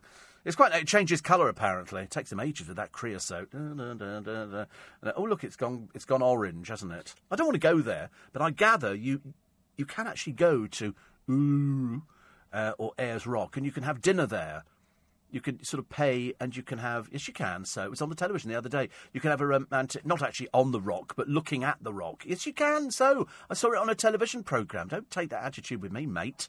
Mate? Oh god. Don't call him mate for goodness sake. He's got a name. Petal. No don't call him petal goodness sake. It's derogatory. Yeah you can have a, a, romantic sort of it must be really busy. It must look like a caravan site round there. Having a romantic dinner staring at a piece of rock. What's the point of that not very exciting, is it? It's quite clever, though, the way it just. Is it just stick. Have you been to see it? Is it just by itself in a piece of desert? There's nothing round it, there's no other rocks. Oh, there's. Right, a tower. But then you've sort of got it there. It just. I mean, where did it come from? Do we know? Did it fall from space or. You don't know, and you're Australian. Well, honestly, you can ask me a question about the capital, and I could tell you everything about it. And you don't know anything about one of your national treasures. Where did Stonehenge come from? The stones. Came from the stones. It was it was the the worshippers were there. We we have Woodhenge as well in this country, and Stonehenge, which is down near Salisbury. We have that. You see, you just don't. I know about this because I do those sort of programs, and also I'm a little bit older than you, and a little bit wiser, and I absorb more information. You're listening to a podcast from LBC. Morning, everybody. Nice to have your company. Morning, treacles everywhere or mates or anything. Uh, even Blue Lion says waste of time complaining to Marks and Spencers. I tend to find actually if I do it on the program, you get you get a reaction anyway. I've got people who listen to this program all over. It never ceases to amaze me. You, it, seriously, it never ceases to amaze me how many people who uh, who listen to this program work for various companies. And I've said something before, and then somebody will come back to me and say, "Listen, I want to follow up on what you were talking about that thing the other day because that comes down to bad management in store." That's what it comes down to. Firstly, it's no good just putting somebody in a, in a t-shirt or a uniform. You know, I would. Do you remember years ago? I went into Fortnum and Mason, top shop in London, top shop. Got royal warrants, you know, lovely, nice afternoon tea and all the rest of it. And I went downstairs and uh, I had to go and collect some booze for somebody. Can't remember why actually, but anyway, somebody said go and collect some booze, so I went to collect this uh, top bottle of wine. And the assistant who served me, the filthiest shoes I've ever seen. And I thought, wait a minute, this is a top shop. I'm expecting people to be immaculately turned out. When I worked in retail, we, they used to inspect, you know, your, your jacket was smart, your tie was done up properly. They would make, because you're meeting customers, you're representing the firm. I don't come in here looking like, you know, a rag bag, tumble down, whatever. I turn up looking smart. You know, my hair's been done, hair's been done. Sorry. And, uh, you know, I put a nice shirt on and I look smart. I make sure that my shoes are, are cleaned every day not sort of polished within an inch of your life, but I, I wipe them over just to make sure they look nice. You just make a bit of effort. And that's what I think it is. And I think, you know, far from just taking people on, I think the management in shops should uh, should definitely make sure. There used to be a really good guy who worked in Iceland, in Twickenham, very tall guy. I think he was from up north. And he just disappeared. Just, I don't even know the manager is in there now. You can't tell. They all seem to be, you know, people who work on the tills, and there appears to be no sort of management. But I, show, I suppose there must be couldn't actually do it any otherwise. But that's where it's it comes from the top and works down. So you know, I'm expecting somebody to turn up in Marks and Spencers because it's got a reputation of being. You know, up there in the higher echelons, it's up with Waitrose, Waitrose, M&S, Sainsbury's. Then you start moving down the line until you get probably Morrison's uh, or Aldi or Lidl or something like that. But I mean, it's it's way up the top there. I'm expecting their standards to be higher than anybody else's. That's what you pay over the odds for. I'm expecting better standards and to be called mate by somebody. I mean, surely somebody should say to the manager, you know, he really shouldn't say mate to customers. It's just, it's not right. It's just not right. You know, it doesn't upset me. I'm just thinking they've got standards, and once you start letting them slide, you know, it'll be a case. Oi, next customer, over here, over here, pal, over. That it'll be like that, and that's the time I take my business elsewhere. Um, eight four eight five zero. Steve at lbc.co.uk. Nice to have your uh, company this morning. It's Steve Allen's Early Breakfast. I'm with you till seven. And uh, actually, that's the one thing that, that we've got to change on the LBC website. They've got it's all brand new, lbc.co.uk. It's all brand new, and on this particular one, it's only got me down as doing Monday through Sunday. It doesn't have Saturday morning on there, does it? On the on the front page, it didn't have Saturday morning five till seven because five till six is the best of Steve Allen. Six till seven is in conversation. So we need to make sure that that, uh, that goes up there. Uh, growing up in the States many moons ago, says Mike, us kids would refer to each other's parents as your old man or old lady. Oh, God. Is your old man in? Was your old is your old lady in? Rest assured, when addressing our friends' parents directly, it was Mr. or Mrs. So on. I know people who call their parents by their first names, by their Christian names which I was, I can't do that. I could never do that. You know, as far as I was concerned, my mother was mummy until I got to a certain age, and then it was mum, and daddy became dad. And was, I've never used their Christian names. I thought that was terribly disrespectful, but I know people that do. And um, uh, funnily enough, uh, Ree says uh, someone will call somebody pal if they're being nasty. Really? Oh, all right. Not sure about that. The Olgas the domed mountains are very near Ayers Rock, says Philip in Bournemouth, God's waiting room. And uh, Dave says, Dave, the stones in Stonehenge came from Wales. Yes, they weren't too sure. Whether, have they discovered exactly uh, those? Have they discovered where, where they came from? It was a worshipping thing, wasn't it? The Druids have sort of latched onto it. I'm not sure. It's uh, apparently James says it's not a rock; it's a monolith. No, it's definitely not a monolith. It's a rock. That's why it's called Ayers Rock. The clue would be in the term rock. It's not a monolith. A monolith is something completely different. Completely different. Mind you, you are in Cumbria. You're a bit sort of starved of education up there. And um, Andy says, I'd like to propose to my boyfriend at Ayers Rock. What do you think? Well, if you've got the money, yeah. If you work on the railways, you probably have got the money.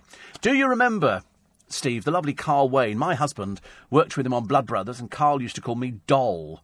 I know it's a bit misogynistic, but actually I loved it. So 1960s, made me feel a bit cool. Lovely man. Yes, lovely. Lovely show. Lovely man. Married, of course, to Miss Diane from Crossroads. You remember? She came on for In Conversation, which uh, was a bit of a thrill for us. And uh, I can imagine the likes, says Rick, of somebody like Ray Winstone getting away with all these sayings of these greetings. Hello, son. Hello, treacle. All right, mate. But he wouldn't call somebody pal, would he? That just doesn't, uh, just doesn't uh, fit in at all. And uh, was it Arthur Askey who called his audience playmates? Yes, hello, playmates. Yes, he did. Uh, the Gaza joke is inappropriate. Well, you know, unfortunately, you know, I think we've gone a bit too far the other way. We've gone a bit too far the other way, and now people, you know, go into court as opposed to. I'm sorry about that if you were offended by it, but we've already pointed out to you, and you have to be a bit stupid, you know, if if you sort of thought that Gaza was in the real world. He hasn't got the faintest idea where he is half the time, so he probably just thinks it's quite normal. Uh, the same Sinatra joke about black people was 50 years ago in a different time. Uh, would you not be offended by a gay joke? No? No, not, not, the slightest. Not in the slightest. Why would I? Good God, if you're offended by everything, you need, I'd stay in and pull the curtains. Make it a lot easier for you, I should imagine. Uh, right, let's go through the uh, the papers. Some of the stories today are a little because it's all Brad and Angelina, and because I have no interest whatsoever in just another tediously boring Hollywood couple. I really couldn't care less. She looks as boring as anything. I mean, she really does look dull. And so they've got all these children, and uh, she says, I've left him for the health of my family. Not our family, but my family. Something about her. She's been round the block a few times. She says, I don't want a dime, but the children stay with me. Well, he might fight that. I don't know. It's going to get ugly, whatever happens, isn't it? And so they've got children called Knox and Vivian, who are eight. Shiloh is ten. Uh, Zahara Marley is 11. Pax Thien is 12. And Maddox is 15. That's their rainbow family. And because they're Hollywood A-listers, but I know, she just looks miserable as sin. She's previously told of her wish for a rainbow family of seven children from around the world. But she's got uh, six. She says, I'd like to have seven, a small football team. But uh, she calls them her rainbow family. Uh, the good and the, and the Brad. She hired a detective over fears he was cheating with a co star. 12 year romance, two year marriage, and then pear shaped. And that's it. So, divorce one was Jonny Lee Miller for her. Uh, divorce two was Billy Bob Thornton. Uh, first film, Assassins, in Mr. and Mrs. Smith. I don't. To be honest with you, they, they've got everything. These Hollywood families, except consistency. They don't. They don't have anything at all. You know, people now saying, "Oh, they're just together for the branding. They're just together because they go." I should imagine. I mean, she said, you know, that we hated each other at times. We shouted and screamed because I should imagine that's what she does. But they try and give the impression they get. It said, "Oh, look, it's like George Clooney and Amal." I mean, I'm bored with them. I couldn't care less what these people do. Makes no difference. Doesn't affect my life shouldn't affect your life in any way, shape, or form. I couldn't name any other films that she's made or he's made. I just know that we had nude pictures of him some years ago, which were taken with a telephoto lens, and then she came over here and um, and she was courted, as they say, by um, by a member of the Tory party. And uh, young, young William was, was out there and he was escorting around, and apparently she's the nearest thing to the Almighty. But I couldn't care less. They can't keep their marriage together. That's their business. Nothing to do with us, is it? It's uh, it's their business. Uh, the tangoing, yes, you're going to be putting up with the dancers. It's the same old, same olds on here. Lesley Joseph is dancing with Tony Beak, but there again, he always dances with the old women, doesn't he? They always put him with the old women. Odds are of her winning hundred to one. Laura Whitmore twelve to one. Uh, Danny Mac, the Hollywood actor, uh, sorry, Hollywood, Hollyoaks, not quite the same, is it? I realise. He gets 9 to 1. Daisy Lowe, 25 to 1, so no chance there. Uh, Judge Rinder, he's not a judge at all, just a very naughty little boy. He's, uh, he's 10 to 1. Naga Munchetty is going to be very irritating. She's irritating enough on the television. She's another one from that breakfast programme. The only person they've not used is Charlie Stayt. Put Charlie Stayt on it, far more entertaining. Will Young, 7 to 2, because he he went to he's a, he's a showbiz child. He's been dancing for ages and ages. Greg Rutherford, an Olympic gold medalist. He looks as though he's a bit wooden and uh, Ed Balls, 100 to 1. Tameka Empson, 25 to 1.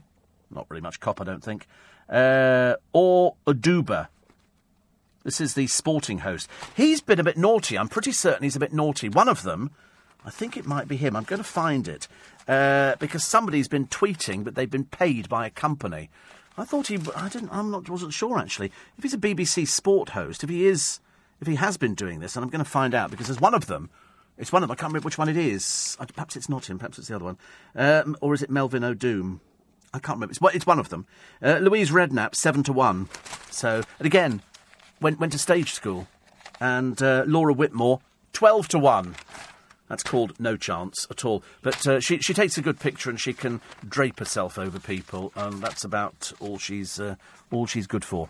Uh, what else do we have in the paper? Oh, Dad told me never to do drugs. Who is this the child of? Yes, it's the child of Pablo Escobar. Uh, Pablo Escobar was immensely wealthy because um, he had people murdered and he dealt in drugs. That's the, that's the business. The cocaine king, Pablo Escobar. Uh, Sebastian has told how Escobar took him to see cocaine production as a child in a bid to warn him of the perils. But of course, that's the family money, darling. So we keep uh, we keep shifting it out there so you can have the lifestyle. He said, My dad always told me what he was involved in, but at seven you don't realise. Of course you don't. He says, When I was eight, he laid out all the types available on a table and told me everything about them, what they were called, what effects they had, what they looked like. And then at nine, he was taken to one of his cocaine factories. He says, He who doesn't try them is the brave one, and yet paradoxically, he was the most important drug dealer of the last century. He was, he was a piece of filth, I think. Uh, as a child, his father's empire pulled in £322 million a year at its peak, and the crook was said to have a personal wealth of 2.3 billion. Wow, amazing actually. But uh, the dinnerware set was made of gold and was worth about 306,000, which is not bad, is it? He said that uh, we had houses, apartments, planes, a finca where my dad built a zoo and an airport, more than 600 employees. There was no, uh, there was no letting go. Uh, Escobar said to be responsible for 7,000 deaths uh, was killed in 1993. The drama has just been made into a Netflix show. Sebastian fled to Argentina with his mum and sister, where they changed their names in a bid to start a new life. A bit stupid now because you've just identified yourself, haven't you? I can tell you his uh, his his new life uh, is over there, presumably with uh, with some of his father's money. That uh, he calls himself Marroquin now. Should be fairly easy to find, seeing as he's given interviews to people. You're listening to a podcast from LBC. Morning, everybody. Nice to be company. It's Wednesday, 21st of September. Uh, so here is the uh, former uh, host, the ex-host of Big Brother spin-off, Bit on the Side. He's called AJ Odudu. Do you remember him? I don't remember which one he was, actually. Obviously, obviously that's why he was the ex-host of it. But anyway, he's been wrapped uh, for failing to make it clear. Sorry, she.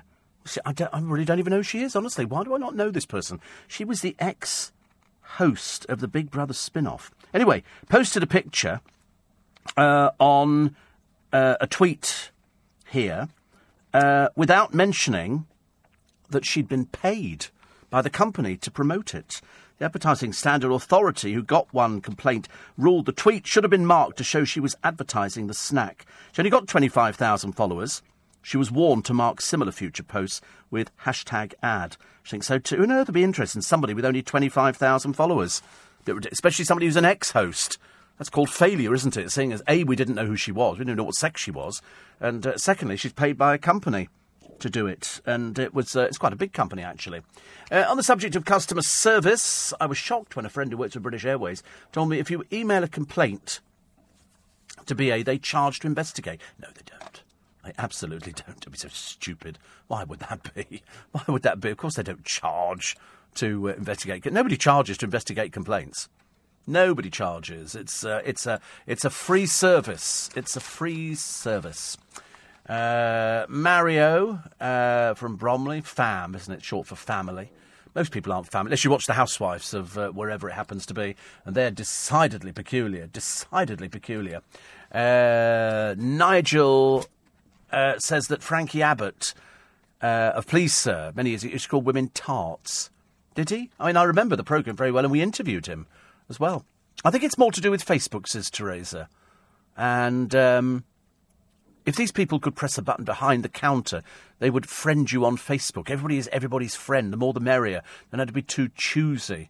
Yeah, I'm not. I'm still not sure about it. Actually, I'm still not entirely sure. Uh, eight four eight five zero.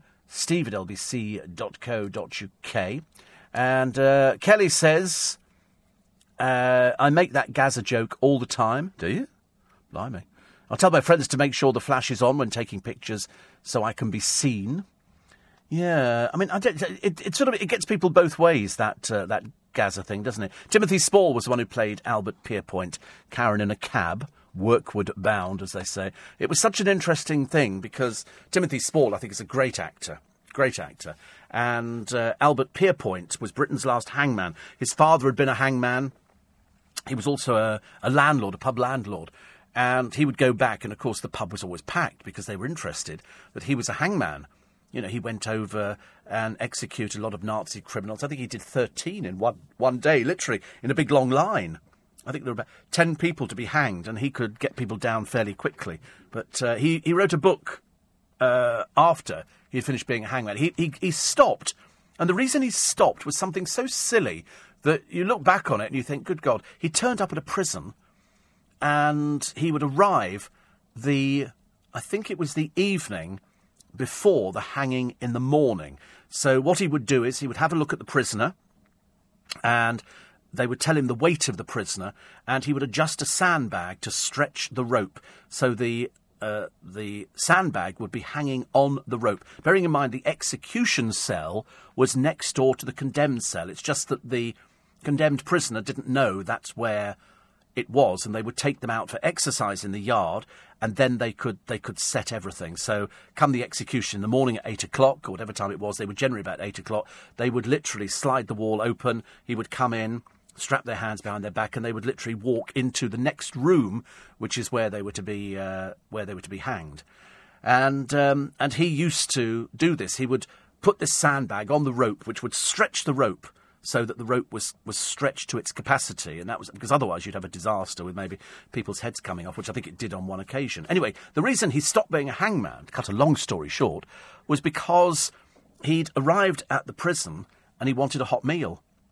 And they said the kitchen staff have gone home. You can have a salad, a ham salad. He said, and he, he created such a fuss about it. That was it. He never, he never went back to hanging again because he thought he was entitled, which he was, to have a hot meal.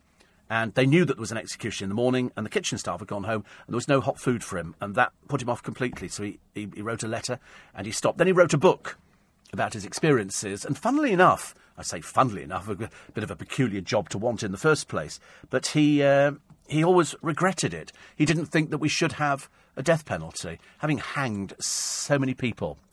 Uh, back in Vienna, after six weeks, Grüß Gott aus Wien, says Paul Hollingdale, and uh, he says you might be interested to know that Austria has been without a president since July, and they'll now have to wait until 2017 for its next head of state to take office as the country prepares to vote in a scandal played election rerun. It appears that when they were checking the postal votes, there was not enough glue on the envelopes, so the voting slips were easy to access, thus threatening the, the narrow majority.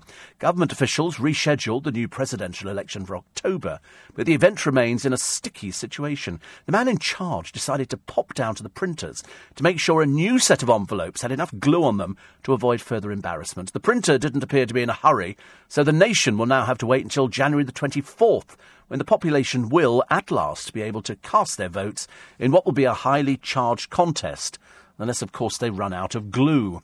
He said, Oh, by the way, I decided to drive into Hungary last Saturday for the usual Tesco run. Coming back, the barriers were up and we had to show our passports to get back into Austria again. There we go. A little bit of Ruritania. Thank you. Nice to have you back in uh, in Vienna. Paul Hollingdale and I go back many, many years. many more years than we care to remember. Because when I, I, was I was talking to Jane Seymour the other day, and um, she's going to be going out this weekend on In Conversation together with Daniel Radcliffe, who was Top Boy. Top Boy. So two top people. He is considerably younger than, than both of us, and Jane and I were. We both decided that we could sit down with a, probably a bottle of very nice uh, wine and sit down and just gossip forever and a day. So we were we were sort of running quite late yesterday, but at least we made the effort and it's a good conversation. We're talking about uh, she's back on television. It's an eight-parter. It's a female Indiana Jones. She doesn't play the Indiana Jones character, she plays the mother, but it's a super piece. It really is. It's a very nice piece. We'll tell you all about it over the weekend. 84850 steve at lbc.co.uk. We shall put everything in. We go back through all the, uh, the papers I've had, as I I'm trying to find a paper that hasn't concentrated on uh, Brad and Angelina, and I was just having a quick look at the front of the Telegraph. It's Brad and Angelina. The front of the Guardian. It's Brad and Angelina. The front of the Eye. It's Brad and Angelina. And the front of the Times. It's Brad and Angelina. Who cares? Is serious? Does it really make any difference? I couldn't care less whether he's cheated, whether he's done dope smoking, which they're alleging. I couldn't care less. It's nothing to do with us. But we have this endless fascination, do we not, with celebrities? Because we want to know what goes on behind the closed doors. In their case, not a lot. Apparently, I mean, it just doesn't finish. This has obviously been brewing for ages and ages and ages, and so now they've got to that uh, that sort of stage where she said, "For the sake of the children." Love the way she says "my children" as opposed to "our children." I thought that was actually quite uh, quite telling. Um, hallelujah uh, that Aussie family. You remember they were being turfed out and being sent back again? Anyway, finally the government have actually seen some sense on this one, and they've won their battle to stay in the UK. I've still got the story to come. It's the oddest story I've ever heard, and I can't remember why I wrote it down. It's France is the first country to ban plastic cutlery. Why would you ban plastic cutlery? I mean, how do people? I mean, how do you cope? I can't remember. There are a couple of airlines, aren't there, that actually have metal cutlery on there because at one point they, they took it away because it was a weapon. And so they decided, so they gave people plastic. Well, I mean, it's ridiculous watching people sort of trying to carve steak up with a plastic knife and fork. I used to break them constantly. It was ridiculous. But there again, because a, a metal knife could be used as a, as a weapon against somebody, they've just banned six more Brits. Turned up drunk from a from, from a, a, sort of an illegal bar kind of thing, and they've been barred from getting back on their flight again. I think they were coming back with one of the cheaper airlines, and. Um, and they've said, we're not taking you. And I always think if, if the cheaper airlines won't take somebody, they could be stranded out there forever and a day. That's what they do nowadays, isn't it? They actually put their foot down and they say, I'm sorry, we're not taking you back. And of course, they've got no recourse or anything. They don't get their money back from the tickets. They're just kind of stuck somewhere. And because they're drunk, they don't know what they're doing. The good news is that we found one drunk, the woman who urinated twice, not once, but twice, on a war memorial honouring the war dead, people who paid the ultimate sacrifice. They finally sent her to prison. If only that woman who'd assaulted the police 11 times the other day had been sent to prison, I'd be uh, a lot happier about life. Hands up! Seconds later, a cop in America shoots a black pastor dead. We've got no idea why. It was a, it was a female cop in America. Victoria Beckham says she feels sexier now than she was when she was with the Spice Girls. Yeah, right. Okay, whatever. Uh, Will, my dark, sad moments. It's to plug something, and I can't remember what it is. Is it celebrating 70 years of the ambulance, the helicopter service, which uh, I wasn't even aware he uh, was doing anymore? And um, the carnage caused by, caused by one driver talking on her mobile. They've released the photos to show. You're listening to a podcast from LBC. Morning, everybody. I keep thinking it's Friday, but it's definitely not Friday. It's Wednesday. It's the 21st of September. France bans plastic cutlery. To unlock an iPhone in America, £900,000 the FBI paid. Nick Ferrari will talk about this this morning at breakfast. A UK professor has done it for 75 quid. Obviously, can't be that difficult, can it, really? Uh, the foreign aid cash to fight terror. End of the eye surgery lottery.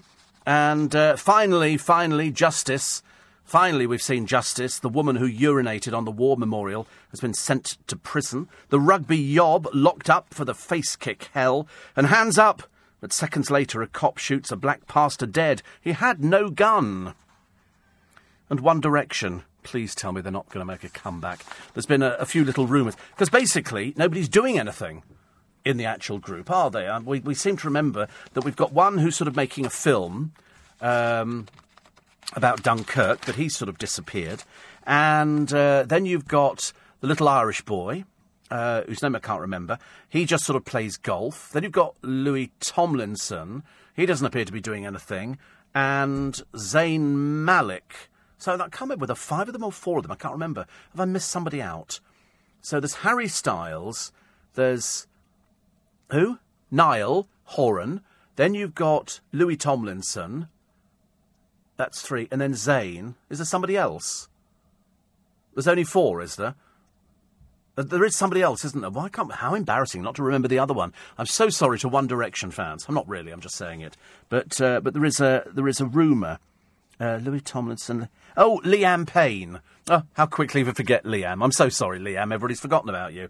And they've not actually done anything apart from Zayn Malik, who you know, can get himself into the charts but can't go on tour because of his anxiety panic attacks uh, for some reason. Because presumably, the moment he gets up on the stage, they're going to annihilate him because he was only good, really, as, as part of a, a group. And so now there's a bit of a hint that's been dropped.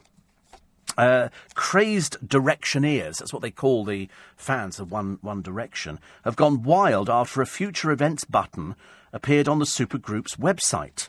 Their supporters are convinced it means the boys are set for a mega reunion tour. They've only just split up. Why would they have a reunion tour? You have a reunion tour after about 15 years when nobody's bothered with you. That's like Bros, only really in their case they shouldn't really bother. And JLS shouldn't really bother with a reunion tour. Nobody's interested. But, uh, but for One Direction, there's no chance any time soon. I don't think so. How would Zayn cope? Poor Zayn couldn't cope at all, could he? And so one fan says, I told you so, they're all getting back together again. A spokesman declined to comment, which of course keeps it fueling, doesn't it, really? Because what they've actually done on the One Direction website, they and they, they've been so clever by it, but the fans don't know. They're launching new merchandise. So, in other words, they're keeping it going, even though the group are not together and show no signs of being back together. That's why a spokesman has no comment on it. But they've got new merchandise on the website because they want to try and rake in as much money as possible. It's very clever marketing. Very clever marketing. Uh, posting a, a, picture of Harry Styles, fan Anuska said, they added a future event to the official website right now. Me laughing at the haters.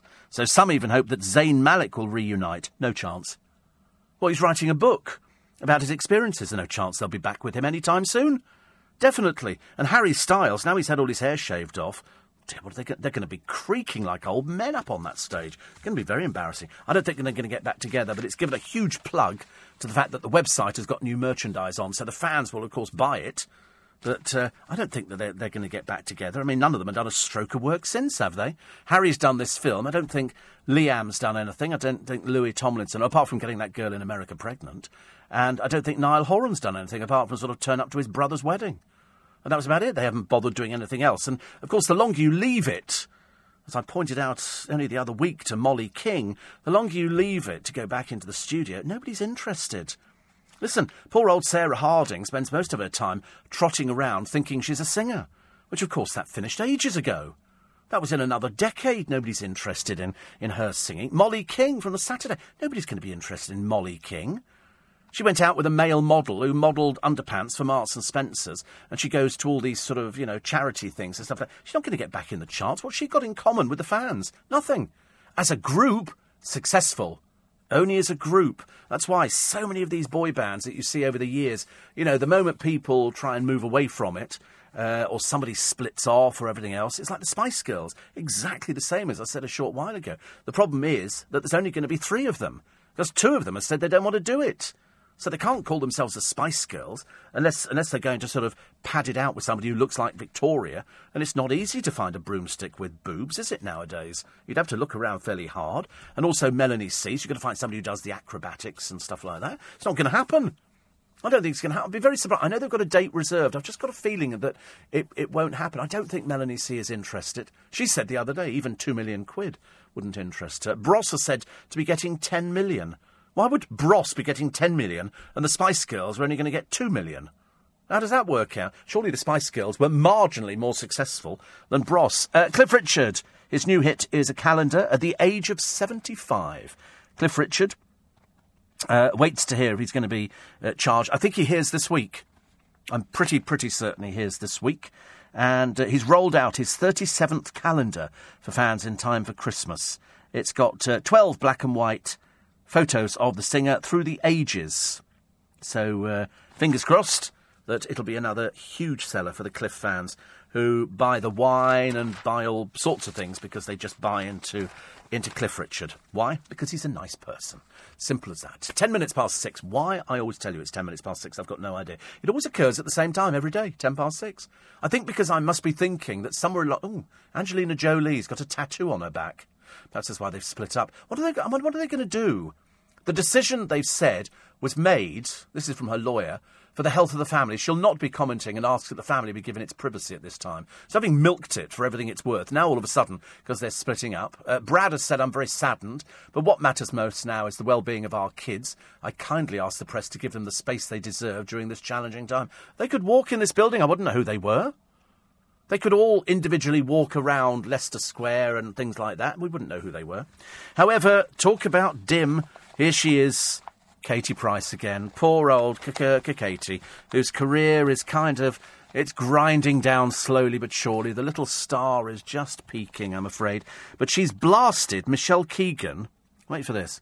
For wearing too much makeup. This is Trowlet on Plaster of Paris. The, uh, the poor old. Uh, Poor old Katie Price. Her attack came as it was revealed her own nine year old daughter plans to launch a beauty business. What? She's nine. She thinks she's going to do it on Instagram. Uh, well, she's nine years old, so she won't be allowed to. She said she's going to do her own makeup tutorials. She's nine. Don't be so stupid. She's also changing her name apparently asked if Princess was growing up too fast. She's, called she's called Princess Tiaamii. I know, make of that what you will. She loves being outdoors with the horses, getting dirty in the mud. Then, when she's with her friends in her bedroom, she'll be doing everyone's makeup. Princess is my business double. Just wait till you see the makeup ranges. Oh, God. Shit, I'm sick to death of people saying I do all that, as if I do that to a nine year old girl. She hasn't got hair extensions or eyelash extensions, and I don't tint her eyelashes. We don't actually care, darling. We just feel a bit sorry for you. But uh, I have to tell you, that she's dropping Peter Andre's name. So at the moment, I'm assuming she's Princess Tiaamii Andre or Andre Dash Price. But anyway, she's dropping the Andre bit. I wonder if he knows that all of a sudden she's going to be calling herself Princess Price. She says Princess Price will be a stage name, not Andre. Oh, God. She's quite peculiar, isn't she? But of course, you know what that means. I'll predict it now. That means that loose women will just be devoted to talking about her boring children. Seriously, that's all it comes down to. And again, we have to suffer with a with a program that's based on. Why don't they just sort of give her a program, sort of in Tunisia or something like that? Let her go and do it somewhere else. Couldn't care less. Uh, One Direction and Girls Aloud should merge. And then Liam and Cheryl could tour together. Yeah, because he doesn't do anything, does he? But they don't need to. They made so much money. They don't need to work. But it must be awful to be washed up at that age. That's what that sort sort of worries me. I'm not sure actually, Ian. Well, you know whether or not. You know, Liam and Cheryl, because we know she can't sing. We heard her on the programme, didn't we? It was bad. She was okay miming, but she wasn't okay with the uh, with the singing bit. So uh, I don't know what she can do. And also, can he dance, or is he just going to look a little bit wooden? I suspect he can't dance, and so I suspect he will look a little bit wooden. I'm only guessing. I mean, I might be totally wrong, but I just don't think. I mean, she she's got an album sitting on the shelf. It was recorded ages and ages ago, so I'm beginning to wonder whether or not they're going to sort of rehash that. Uh, and uh, and it will be sort of reissued, or what's reissued? I don't. It's not even been issued, has it yet? Uh, Steve, I thought the term "guy" was male. My friend and I, both in our seventies, get "Hi guys." Then I get confused, thinking I'm sure I was female when I left home this morning. Perhaps it's a compliment, says Gillian in Bath. Well, I don't know. Joe says, uh, now that you're uh, on air till seven, I missed 30 minutes of the show because I work at Wormwood Scrubs and I'm trying to change the shift so it won't happen. Big fan, he says. Big fan. Well, you have to do that or you have to podcast because I'm here Monday through Friday, 4 till 7. And on Saturday, 5 till 7 within Conversation. This week, well worth it. Jane Seymour, Daniel Radcliffe. Promise you, really, really super interviews. I don't just say that. I do, well, I do actually. I do just say that. You're listening to a podcast from LBC. 6.20 morning. Nice to have your company. Wednesday, the 21st of September. Poor old Charlie Girling. I think she must have gone out to a premiere last night. Gin. I've always said to people, because my friend John drinks gin, and I've always said it was called Mother's Ruin, and there's a reason for it. It ruins your mother. Uh, so, wish you well, Charlie. See you later. Uh, Victoria Beckham has said she feels hotter now than she does, or she did at 20. I suppose we'll just have to take her word for it, but apparently she said it makes her even more desirable to David. Again, we'll have to take her word for it. But she does say here uh, her family is a travelling circus because of how talented they are. Brooklyn is a keen photographer. That's like saying you like Fuzzy Felt Farm, isn't it, really? Cruz is a budding pop star. And Harper at five is a fashionista like Mum. No mention of poor old Romeo, who doesn't get a look in, does he? So obviously Romeo has no talent whatsoever. But it's it's Cruz, a budding pop star. I think not. Uh, Brooklyn, at 17, a keen photographer, still out on his little skateboard at 17. He appears not to have any friends. They appear to be quite sort of devoid of friends, this family, because they're always out with their photographers. But I suppose if they were out with their friends all the time, they'd have to get permission to use the pictures because it's it's mainly staged. So we had a picture the other day of Brooklyn on his skateboard. Again, no girlfriend, and obviously not not really sort of interested in going out and finding anybody because it doesn't uh, doesn't kind of work for him. I think she ditched him because I think he was just boring.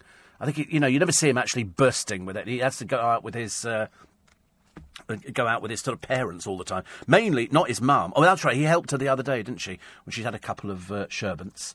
And uh, eight four eight five zero. Uh, Daniel Radcliffe or Derren Brown.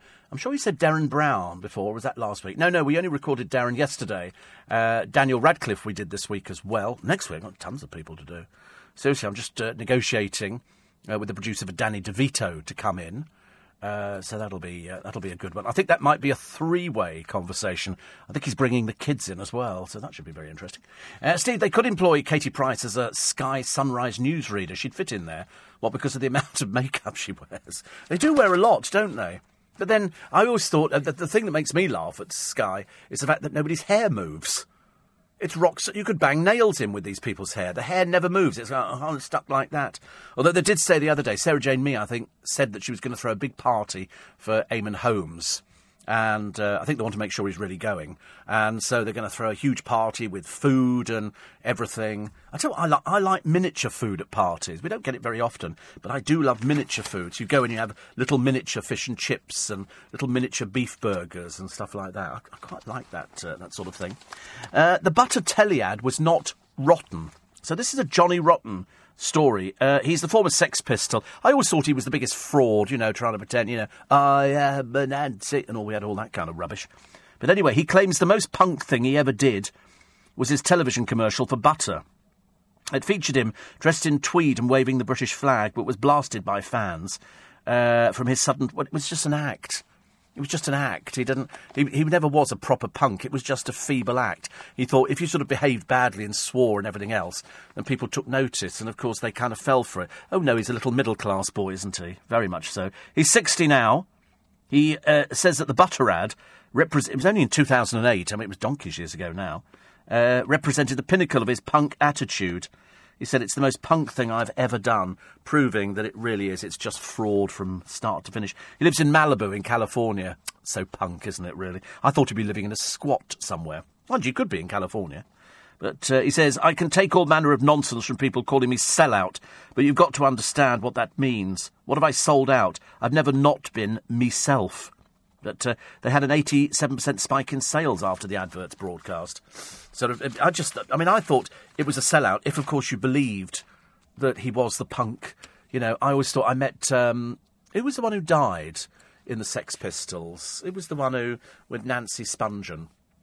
Uh, he was the one who, he was the most odd looking person. He was really, Sid Vicious. Sid Vicious was the one who died. And he was just, it was just bizarre. I saw them in the early days. We went to do an interview with them. A friend of mine went to do the interview, and I just went along. And it's sort of they were just sort of they were just being particularly difficult, you know. And sort of yeah, we'll talk about that, right, man, all this kind of stuff. And you thought you're just playing at being pop stars. We see it normally on the television, don't we? When you watch little little popsicle groups coming in, and I'm always fascinated because I always think, I wonder what you're going to be doing in a year's time.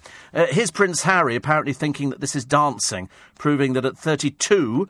The royal who was trained at Sandhurst really has no sense of rhythm whatsoever. Thank goodness for that. You were so worried, weren't you, that not only was Harry the sexy one of the royal family, it's not exactly much to put him up against, is there? When they go, he's the most popular royal, against whom? Who else is there in the royal family who is of the same sort of caliber, caliber as, uh, as Harry? But when, when he saw this dance move, I thought, oh God, shades of John Travolta. So back to the 70s. I suggest that neither of the boys can dance. They have no sense of rhythm. I mean, you could just imagine William would probably be better in sort of, you know, da da da da da da da da da da da da da. That's about as far as it goes. But he does talk about his dark, sad moments, saving people's lives as an air ambulance pilot. Um, I'm not exactly sure, excuse me, what his role is in the air ambulance, but they've, they've got a, a, a documentary uh, following the East Anglia air ambulance crew as they rush to emergency, including a car crash scene. He said there are some very dark, sad moments. It's very hard. And uh, the air ambulance captain kind of summed it up, James Pusey, who said to Wills, he's very good with advice. Excuse me. Uh, that's the cough taking over again. Well, actually, not a cough. I told my boss the other day I didn't have the cough. I've just got the sniffles, which is uh, which is terribly frustrating. So you're going to get a documentary. Then you're going to get Prince Philip talking about the Duke of Edinburgh's award scheme and uh, and then you're going to get uh, Harry hopefully not doing any more dancing. It's just too ridiculous, isn't it? Whatever happened to, you know, the uh, somebody says what what about a take that reunion? Well, we've had two, haven't we? We've had them. I think there might be another one as well. And Gary Barlow features on a new program, uh, which is to put together a take that West End show. And so he's there, and uh, who else is on it? Oh, Mel Giedroyc, sorry to say. Yes, they've decided to use her again. I don't know why, I must be the only person. Not everybody's the same, I understand. Uh, I just don't find Mel and Sue funny. I like Sue Perkins. Mel Giedroyc is just irritating. She's got that irritant factor about her, a bit like Naga Munchetty. Who else? Laura Whitmore. They've all got irritant factor. I don't know why. Jeremy Corbyn's come up with something very bizarre. Very, very bizarre. He says here, he, he, he's given a pledge I will nationalise the Great British Bake Off. He says the fate of Bake Off was decided when we allowed it, the BBC, to contract out programming making to someone else. The public lost ownership of Bake Off. And to thunderous cheers, he whipped up the audience by jokingly saying, Shall we get it back? In your dreams, matey. In your dreams. I'll nationalise the Great British Bake Off. I don't think so. We don't want that kind of uh, Stalinist movement coming and taking over things. That's the whole idea. Other companies make programmes. You know, and if the BBC haven't got the money, they, they can waste it on presenters. I mean, to be honest with you, I think anything above a shilling a week is wasted on Gary Lineker. Mind you, talking of wasting money, here's a poor creature here. Her name is uh, Janie Farrell. Janie Farrell is one of those sad, lonely people who goes out and spends money on shopping. She thinks spending £3,000 a month, she probably doesn't, it's probably a bit fantasy for her, uh, is her talent. She spends obscene amounts on lip fillers, hair extensions, and designer gear. I mean, seriously, you, you look at the picture and you think you've kind of wasted your money here. She's uh, 30, and she puts the bulk of her commission based income from selling handbags into funding her habit. Janie says, I love money. She's had manicures, blow dries, eyelash treatments, hair extensions, bottles of fake tan. Her fiance finances the rest of her shopping habits with his £100,000 a year job. What he does, it doesn't say. She comes from Newcastle. I wasn't aware there was anybody in Newcastle who earned £100,000 a year. Seriously can't see. But they've got a picture of her and she just looks a bit peculiar. Why is it that all the people who spend money on what they think is tarting themselves up, it's really got to look at poor old Jordan on the television to realise you don't touch Botox or fillers because you end up looking that bad. I mean, you really do end up looking that bad. It's ridiculous. The bride of Wildenstein had her face almost reconstructed, you know, to the detriment of everything. She just looks atrocious. And poor old Katie Price is almost stuck in a freeze frame. Seriously, I thought she was a photograph when she was first on the programme. So little movement was there going on. You're listening to a podcast from LBC. Morning, everybody. Nice to be company. Wednesday, 21st of September. Calvin said the Steve Allen show is on fire this morning. It's probably a joke there. And uh, Annabelle says, I can't wait. I have an inappropriate crush on Derren Brown. Hashtag barking up the wrong tree. He'd laugh at that. He would laugh at that. And uh, lots of people retweeting me, which is quite good, including uh, Donna. I was telling people earlier on that uh, I've got uh, uh, an interview today with Monty Don, who's written a book about his dog and other things as well. So this is the second dog book that I've done. One about losing dogs and one about people's obsession with dogs. So for animal lovers, that'll be coming your way very, very shortly. But this weekend, it's Daniel Radcliffe. Two films out really both completely different. You've, you've never seen one of them, which is called Swiss Army Man. You've never seen anything like it. It's, um, it's a breaking wind film. That's all I can tell you. It's, it's, but I thought it was a rites of passage movie, strangely. But uh, you'll love that one, and you will also love Jane Seymour as well. Lovely. Truly the English rose. Uh, front pages of the papers, if you're just waking up this morning and you're slightly late, we start at four. If you're going to be this late again, would you mind sort of sending in a note from your parents or something? Because there's no point in me sitting here. If I've sort of got people saying, I've only just woken up because I don't need to be at work till nine. And most people leave it to the last minute, I've discovered. Most people getting up, if somebody's coming into work at nine, they leave it to about quarter past eight before they even. And then they. I used to do it myself. You lean over and you touch the top of your alarm clock to give you an extra 10 minutes. And so you end up with this gas, and then you end up lying there thinking, "Oh God, the alarm going to go off any second now." And so that's what it is. So for that, I appreciate the fact that we are at the the other end of the day for you, and that's why we're sounding particularly chipper this morning. Mainly because it's another Hollywood divorce, and we love a Hollywood divorce. Although frankly, I'm, I'm bored witless with it. I've never known so much coverage. Seriously, never known so much coverage in the in the paper and every paper. In fact, the only one that's not covering it is. Uh, better just check actually, just in case it is. Uh, no, it's not. The only one that's not covering it is the Financial Times. Uh, I'm very disappointed actually on the subject of the Financial Times, and I don't I don't often mention them in my paper review. But Santander have halted the Williams and Glyn's talks. The Spanish lender Santander has pulled out of talks with the Royal Bank of Scotland to acquire Williams and Glyn's in a blow to the state backed operator's attempts to offload the Challenger Bank. I can't bear it. I can't bear it. I don't like it. I don't want to be part of a Spanish building society, thank you very much indeed. I saw the adverts. I just don't feel it's what we do in this country. We do banking. And so I wanted Williams and Glyn's to come back. That's who I was with years and years ago. And then it turned into Royal Bank of Scotland. I've been very happy with Royal Bank of Scotland. So what I shall do is I shall move all my accounts up to Scotland I've no intention of going with anybody else. They offered us that last time round. So the Williams and Glyn's thing, I don't think is going to happen.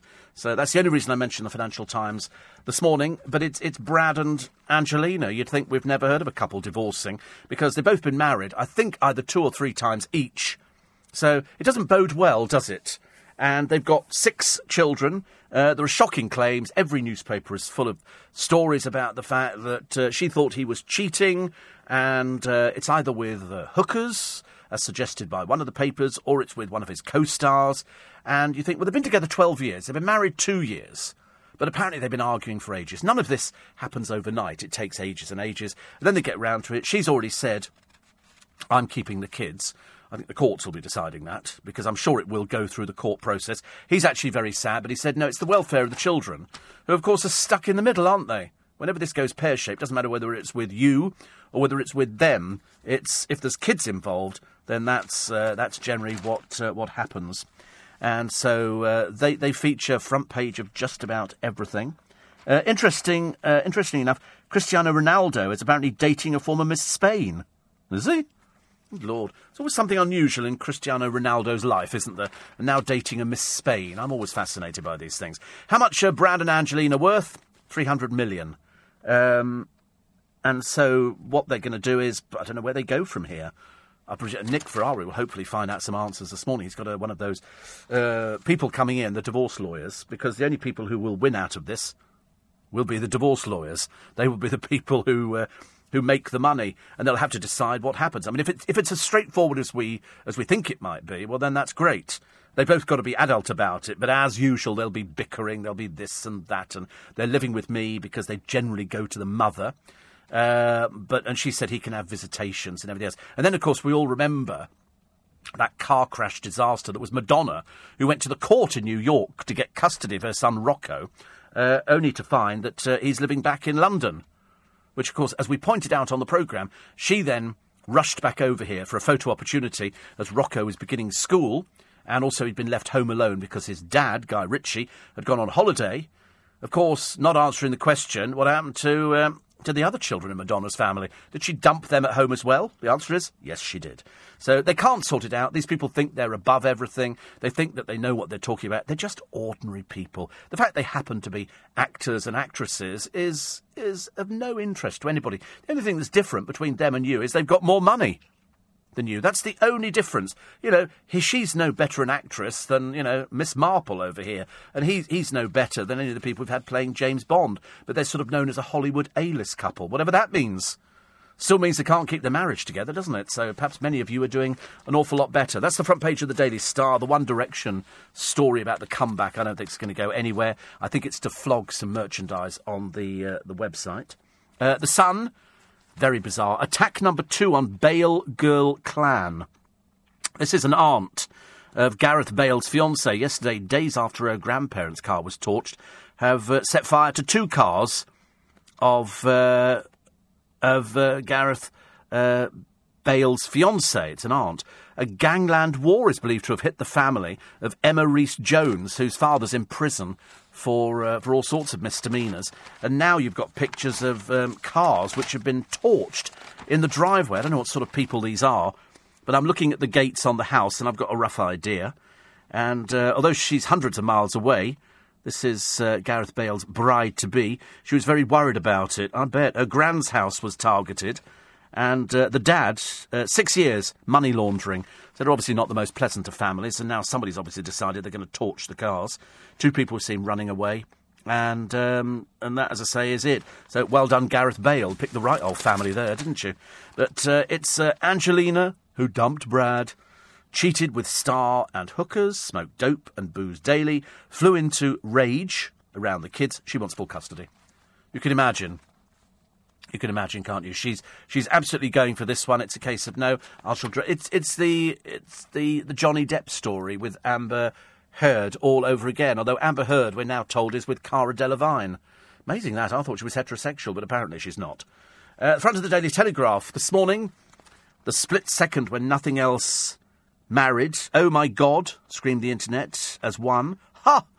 said Jennifer Aniston, lying between her husband's uh, and her brilliant career, saying, Why is nobody paying any attention to me, Tim Farron, and everybody else? And this is all because it's the Brad Pitt again thing. It's the, oh, they've split up, oh, they've done this, oh, they've done that. Who cares? Really doesn't make it. Bad parenting, substance abuse. It's all going to come out, isn't it? You know, you can almost see people in Fleet Street, and we call it laughingly Fleet Street, it doesn't mean Fleet Street, uh, rubbing their hands and going, well, thank God for that. Well, at least we'll have something to fill the weekend papers with, because it, it, it, it's pages and pages. Pages and pages. I mean, I've never known so many pages. I mean, the, the Sun, I've got it on the front page, and four, five, six, and seven. Who cares? Who cares? I couldn't be less interested. I know I'm mentioning it, but it's because it forms part of the paper review. Uh, My Exciting Life as a Pilot by Prince William. I'd like to see exactly how many times he is flying this thing. You know, and I thought he was co-pilot. I wasn't aware, actually, that, uh, that he's sort of, he's practically single-handedly saving people's lives. You know, getting there and it's William to the rescue. It'll be Saint William very shortly. Uh, fitness trackers can make you fatter, say the Times on the front page. They become as normal as wrist uh, watches for millions of people. I've seen them. They look quite nice, but I mean, I, I don't want one. The uh, study by the University of Pittsburgh, well, it was 500 young adults um, who were undergoing counselling because of their weight. Half were treated using a normal weight loss intervention, which included diet and exercise advice. The other half also had a commercially available fitness tracker in the hope it would improve their performance, yet they did worse. So people have them. I think it tells you how many excuse me, steps you've walked and how many bits you've done here, there, and there. I think it's just another gimmick. I think it's just something else, isn't it? Haven't you go, um, I've done 4,222 steps today, and you go, yeah, brilliant. I still know fat people who go on diets, they do the exercise, doesn't make the slightest difference, they're still exactly the same weight. Ridiculous. Uh, cheers, Madeira, says Andy. We were talking about being called mate in Marks and Spencer's by somebody on the till the other day. And, and I said, I don't want to be called mate. I'm ever so sorry. I don't think Marks and Spencer's is a mate kind of place. In fact, I actually do not, I do not want anything else. So, you know, I just, I don't want anything. I don't want anything at all. It's ridiculous. And uh, like the show, says Max, he comes from Newcastle. Oh, look, see you bark. Oh, no, somebody else, isn't it? He says, rest assured, many earned well over a hundred thousand a year. Obviously, not you. I don't think. I don't think you're one of. I think it's uh, Jackanory, Jackanory time, but I quite like it. I quite like. it. Makes me laugh actually. The most famous celebrity couple splitting up. Maybe she's making way for some more refugee orphans. Well, she said she always wants another one. She said she wanted seven. She's got six, and she said she wants uh, she wants seven. I don't think they'll be having one. I mean, how's she going to cope? How's she going to manage a career? I'm not. Does she do anything, or is she just an ambassador for something? I don't really know. I don't really know. Britain's going to crack down on the illegal ivory trade. Riveting. How exciting. I didn't know there was an ivory trade here. I thought nobody was buying ivory. You can't buy it, can you, anywhere? Do you remember, who was it who said, was it Prince William, you know, I'm going to save ivory? And I thought, you go to Granny's house and you take away all the ivory she's been given over the years and you see how far you get. The answer is not very far at all. You're listening to a podcast from LBC. Morning, everybody. 13 minutes to 7. Whether you're a landlord, a tenant, or a homeowner, we have a team of experts to answer your questions every Thursday night from 9 on LBC's Property Hour. And right now, you could win an Apple iPhone 6S, an Apple Watch Sport, and a monster portable battery pack thanks to Direct Line Landlord Insurance. Find out more about the de facto five star rated insurance by searching online for Direct Line Landlord. For your chance to win and to download the Property Hour podcast, go to lbc.co.uk. Some nice prizes there the Apple iPhone 6S, an Apple Watch Sport, and a monster portable battery pack. So it's lbc.co.uk. And as I pointed out at the beginning of the programme, we've revamped the website. It's got all sorts of things. There's loads of uh, videos of mine. Not to blow my own trumpet, but a lot of celebrities uh, talking to me. You can see those on there. There's uh, there's all sorts of things. So uh, go and check it out. lbc.co.uk. Uh, listening in Malta, says Steve. I like the idea actually. Uh, some very unkind people saying Victoria Beckham feeling hotter. I think that's called the menopause. Dear, that's not nice, is it? Goodness sake. I mean, she's done her best. Well, she's not really. but she's trying. She's trying. Uh, another one here. Uh, thanks for the tip on Santander. Scotland for me as well. Well, they did that last time round. That was what they said. They'd, uh, they'd put out in the press that if you wanted to move your account, when it was when it was going to be taken over by Santander, Royal Bank of Scotland said if you want to move your account, go into the branch, you fill in a form, and they will then transfer your accounts up to Scotland. So that's what I did. I've got an account running in Scotland at the moment, and I'll just transfer the others up there if it gets to that. I don't like that. I just I'm a bit I don't know, I'm a bit traditional, as I pointed out at the beginning of the programme. Uh, the good news is, and I've left it uh, until the end of the programme, the boozed up uh, mum, Kelly Martin. This is a disgusting piece of work, really. Uh, she relieved herself in front of horrified members of the public, including children, by urinating on a war memorial. Not once, but twice. Uh, she was arrested. Uh, the officer said he was disgusted and shocked to his core that somebody could be so offensive. Kelly Martin comes from Grays in Essex, and she was up to her tricks again in June. On the eve of the 100th anniversary of the Somme, Basildon Crown Court heard that the mother of five, there's a big surprise, was found guilty of outraging public decency and jailed her for seven months. She was also convicted of assaulting a paramedic. She threw a vodka bottle and muttered as she was sentenced. I think perhaps, uh, see, if I'd been the judge, I'm afraid uh, uh, alcoholic Kelly Martin, I'd have jailed you for five years. Seriously, I wouldn't have wasted time with people like you. People like you just don't even deserve to be in the same world as the rest of us. Uh, the Daily Mirror, front page, Brangelina love split. Who cares, for God's sake? Uh, I've left Brad for the health of my family. You can just see how this one's going to pan out, can't you? You know, he was doing this, he was doing that. It'll never be anybody else's fault apart from poor old Brad Pitt. And so uh, there are rumours that he's having an affair. She, of course, is Little Miss Perfect, and it's marvellous. All the kids go through. It's like the Von Trapp family on the move. And uh, I'm sure it's absolutely wonderful. And they talk about the kids. The last picture together was taken, I think, in July. And uh, she always, she never seems to look at him, though, does she? I always thought he sort of looks at her. And it was great. I think she's had three divorces. He's had two. So um, she's hired a detective. We're told. I don't know how much of it is true. I'm really not too sure um, and care precious little. Even though I have to mention it because it's uh, it's on the front pages of every single paper. Whereas I thought that it was another day, another black man shot dead by U.S. police. We saw it. I've seen the footage. I think he was tasered. He's a pastor. Well, he was a pastor. And he gets shot by this woman for nothing. He's got his hands up. He's going back to his car. They obviously thought that there was something the matter because this woman opens fire. You hear gunshots. And, um, and he falls to the ground. I can't quite work out where this one's coming from. He wasn't carrying any weapon. There was nothing at all. There was no reason to uh, to shoot him. So now there'll be a huge investigation in America on this. If you want to build up your investments, according to the Daily Mail, buy Lego. Apparently, Lego is going to go up in uh, in price. It's amazing, actually, isn't it? Uh, there's one here. Um, heirloom handbags. I don't know how many handbags you ladies have got, but if you've got one here uh, called I, th- I, don't know how you pronounce it, so you'll have to forgive me. Actually, is it Hermes Kelly handbag? How much do you think it actually sold for? I'm not actually sure. Is this right? It actually sold for twenty-one thousand four hundred and sixty-five dollars and fifty-two pence in September. I thought originally it said it said um, 21 million. I thought nobody spent 21 million on a handbag. Uh, the retail price is around 9,000. But I think they're like one of these handbag companies that it's not for the likes of you and me. Well, certainly not for the likes of me, because you have to be obviously the right calibre of celebrity to buy some of these these star handbags. You can go in there and the assistants look at you with pity in their eyes. There's no chance that anybody in the real world, and if any of you listening are able to buy one of these super duper deluxe, very very expensive handbags, good luck to you. Uh, toy figurines going well, going well here. Star Wars vintage doubles, Star Wars Millennium Falcon. Uh, there's one here.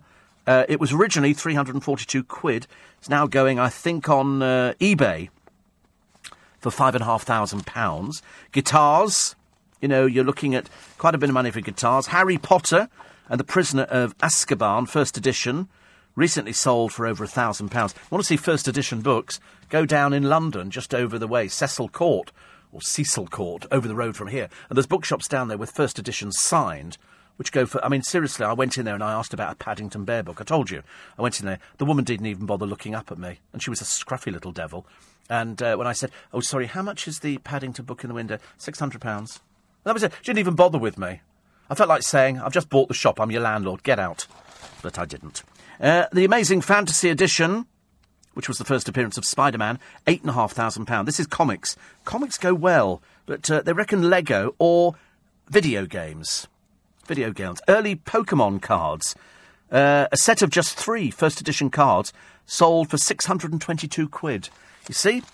Not so daft as uh, as people think you are if you manage to, to buy these things and uh, and save them. Because what you've got to do when something comes out, I know somebody who collected all the McDonald's free toys that used to come with with their sort of Happy Meals and things like that. They don't seem to have done them recently, and so people were buying those left, right, and centre and hanging on to them, literally just packing them up, putting them in the loft, completely forgetting about them. I think.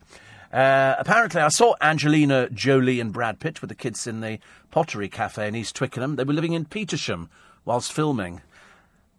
And uh, perhaps it was on the. Um, I think it was uh, probably on, on the rebound, that one there. It's obviously been going on for ages. It's really been going on, and it's, it's really. It's a bit of a shame, but as I say, it's their business. It's, it's really nothing Nothing to do with us. It's just that the paper's going to be leaping on it. And every aging show business journalist in America is going to be going, I can talk about them. I can talk about them as if they know about these things, but they don't really. Uh, the fatal flaws, according to the Eye, on their front page in the fight against ISIS. The West in Syria repeating the mistakes of Iraq, warning the Defence Committee. UK has no plan to follow up the airstrikes. They had all that. Um, aid that was going over there blown up, and people working on the aid convoys were, were destroyed as well. Just absolutely terrible. So nothing goes, nothing gets through, and now they've halted the aid, so people will, will starve. Guardian, oh, guess what on the front page? It's uh, Brad Pitt and Angelina Jolie splitting. Like it's, you know, like you couldn't even look at their past life and go, I think really it's, uh, it's a case of it won't survive much longer. The Tony Blair story is very interesting. He sort of did a, an open thing to the people from uh, TBA, Tony Blair Associates. It's a very, very rich company. Uh, he's got uh, staff at uh, Grosvenor Square office in London.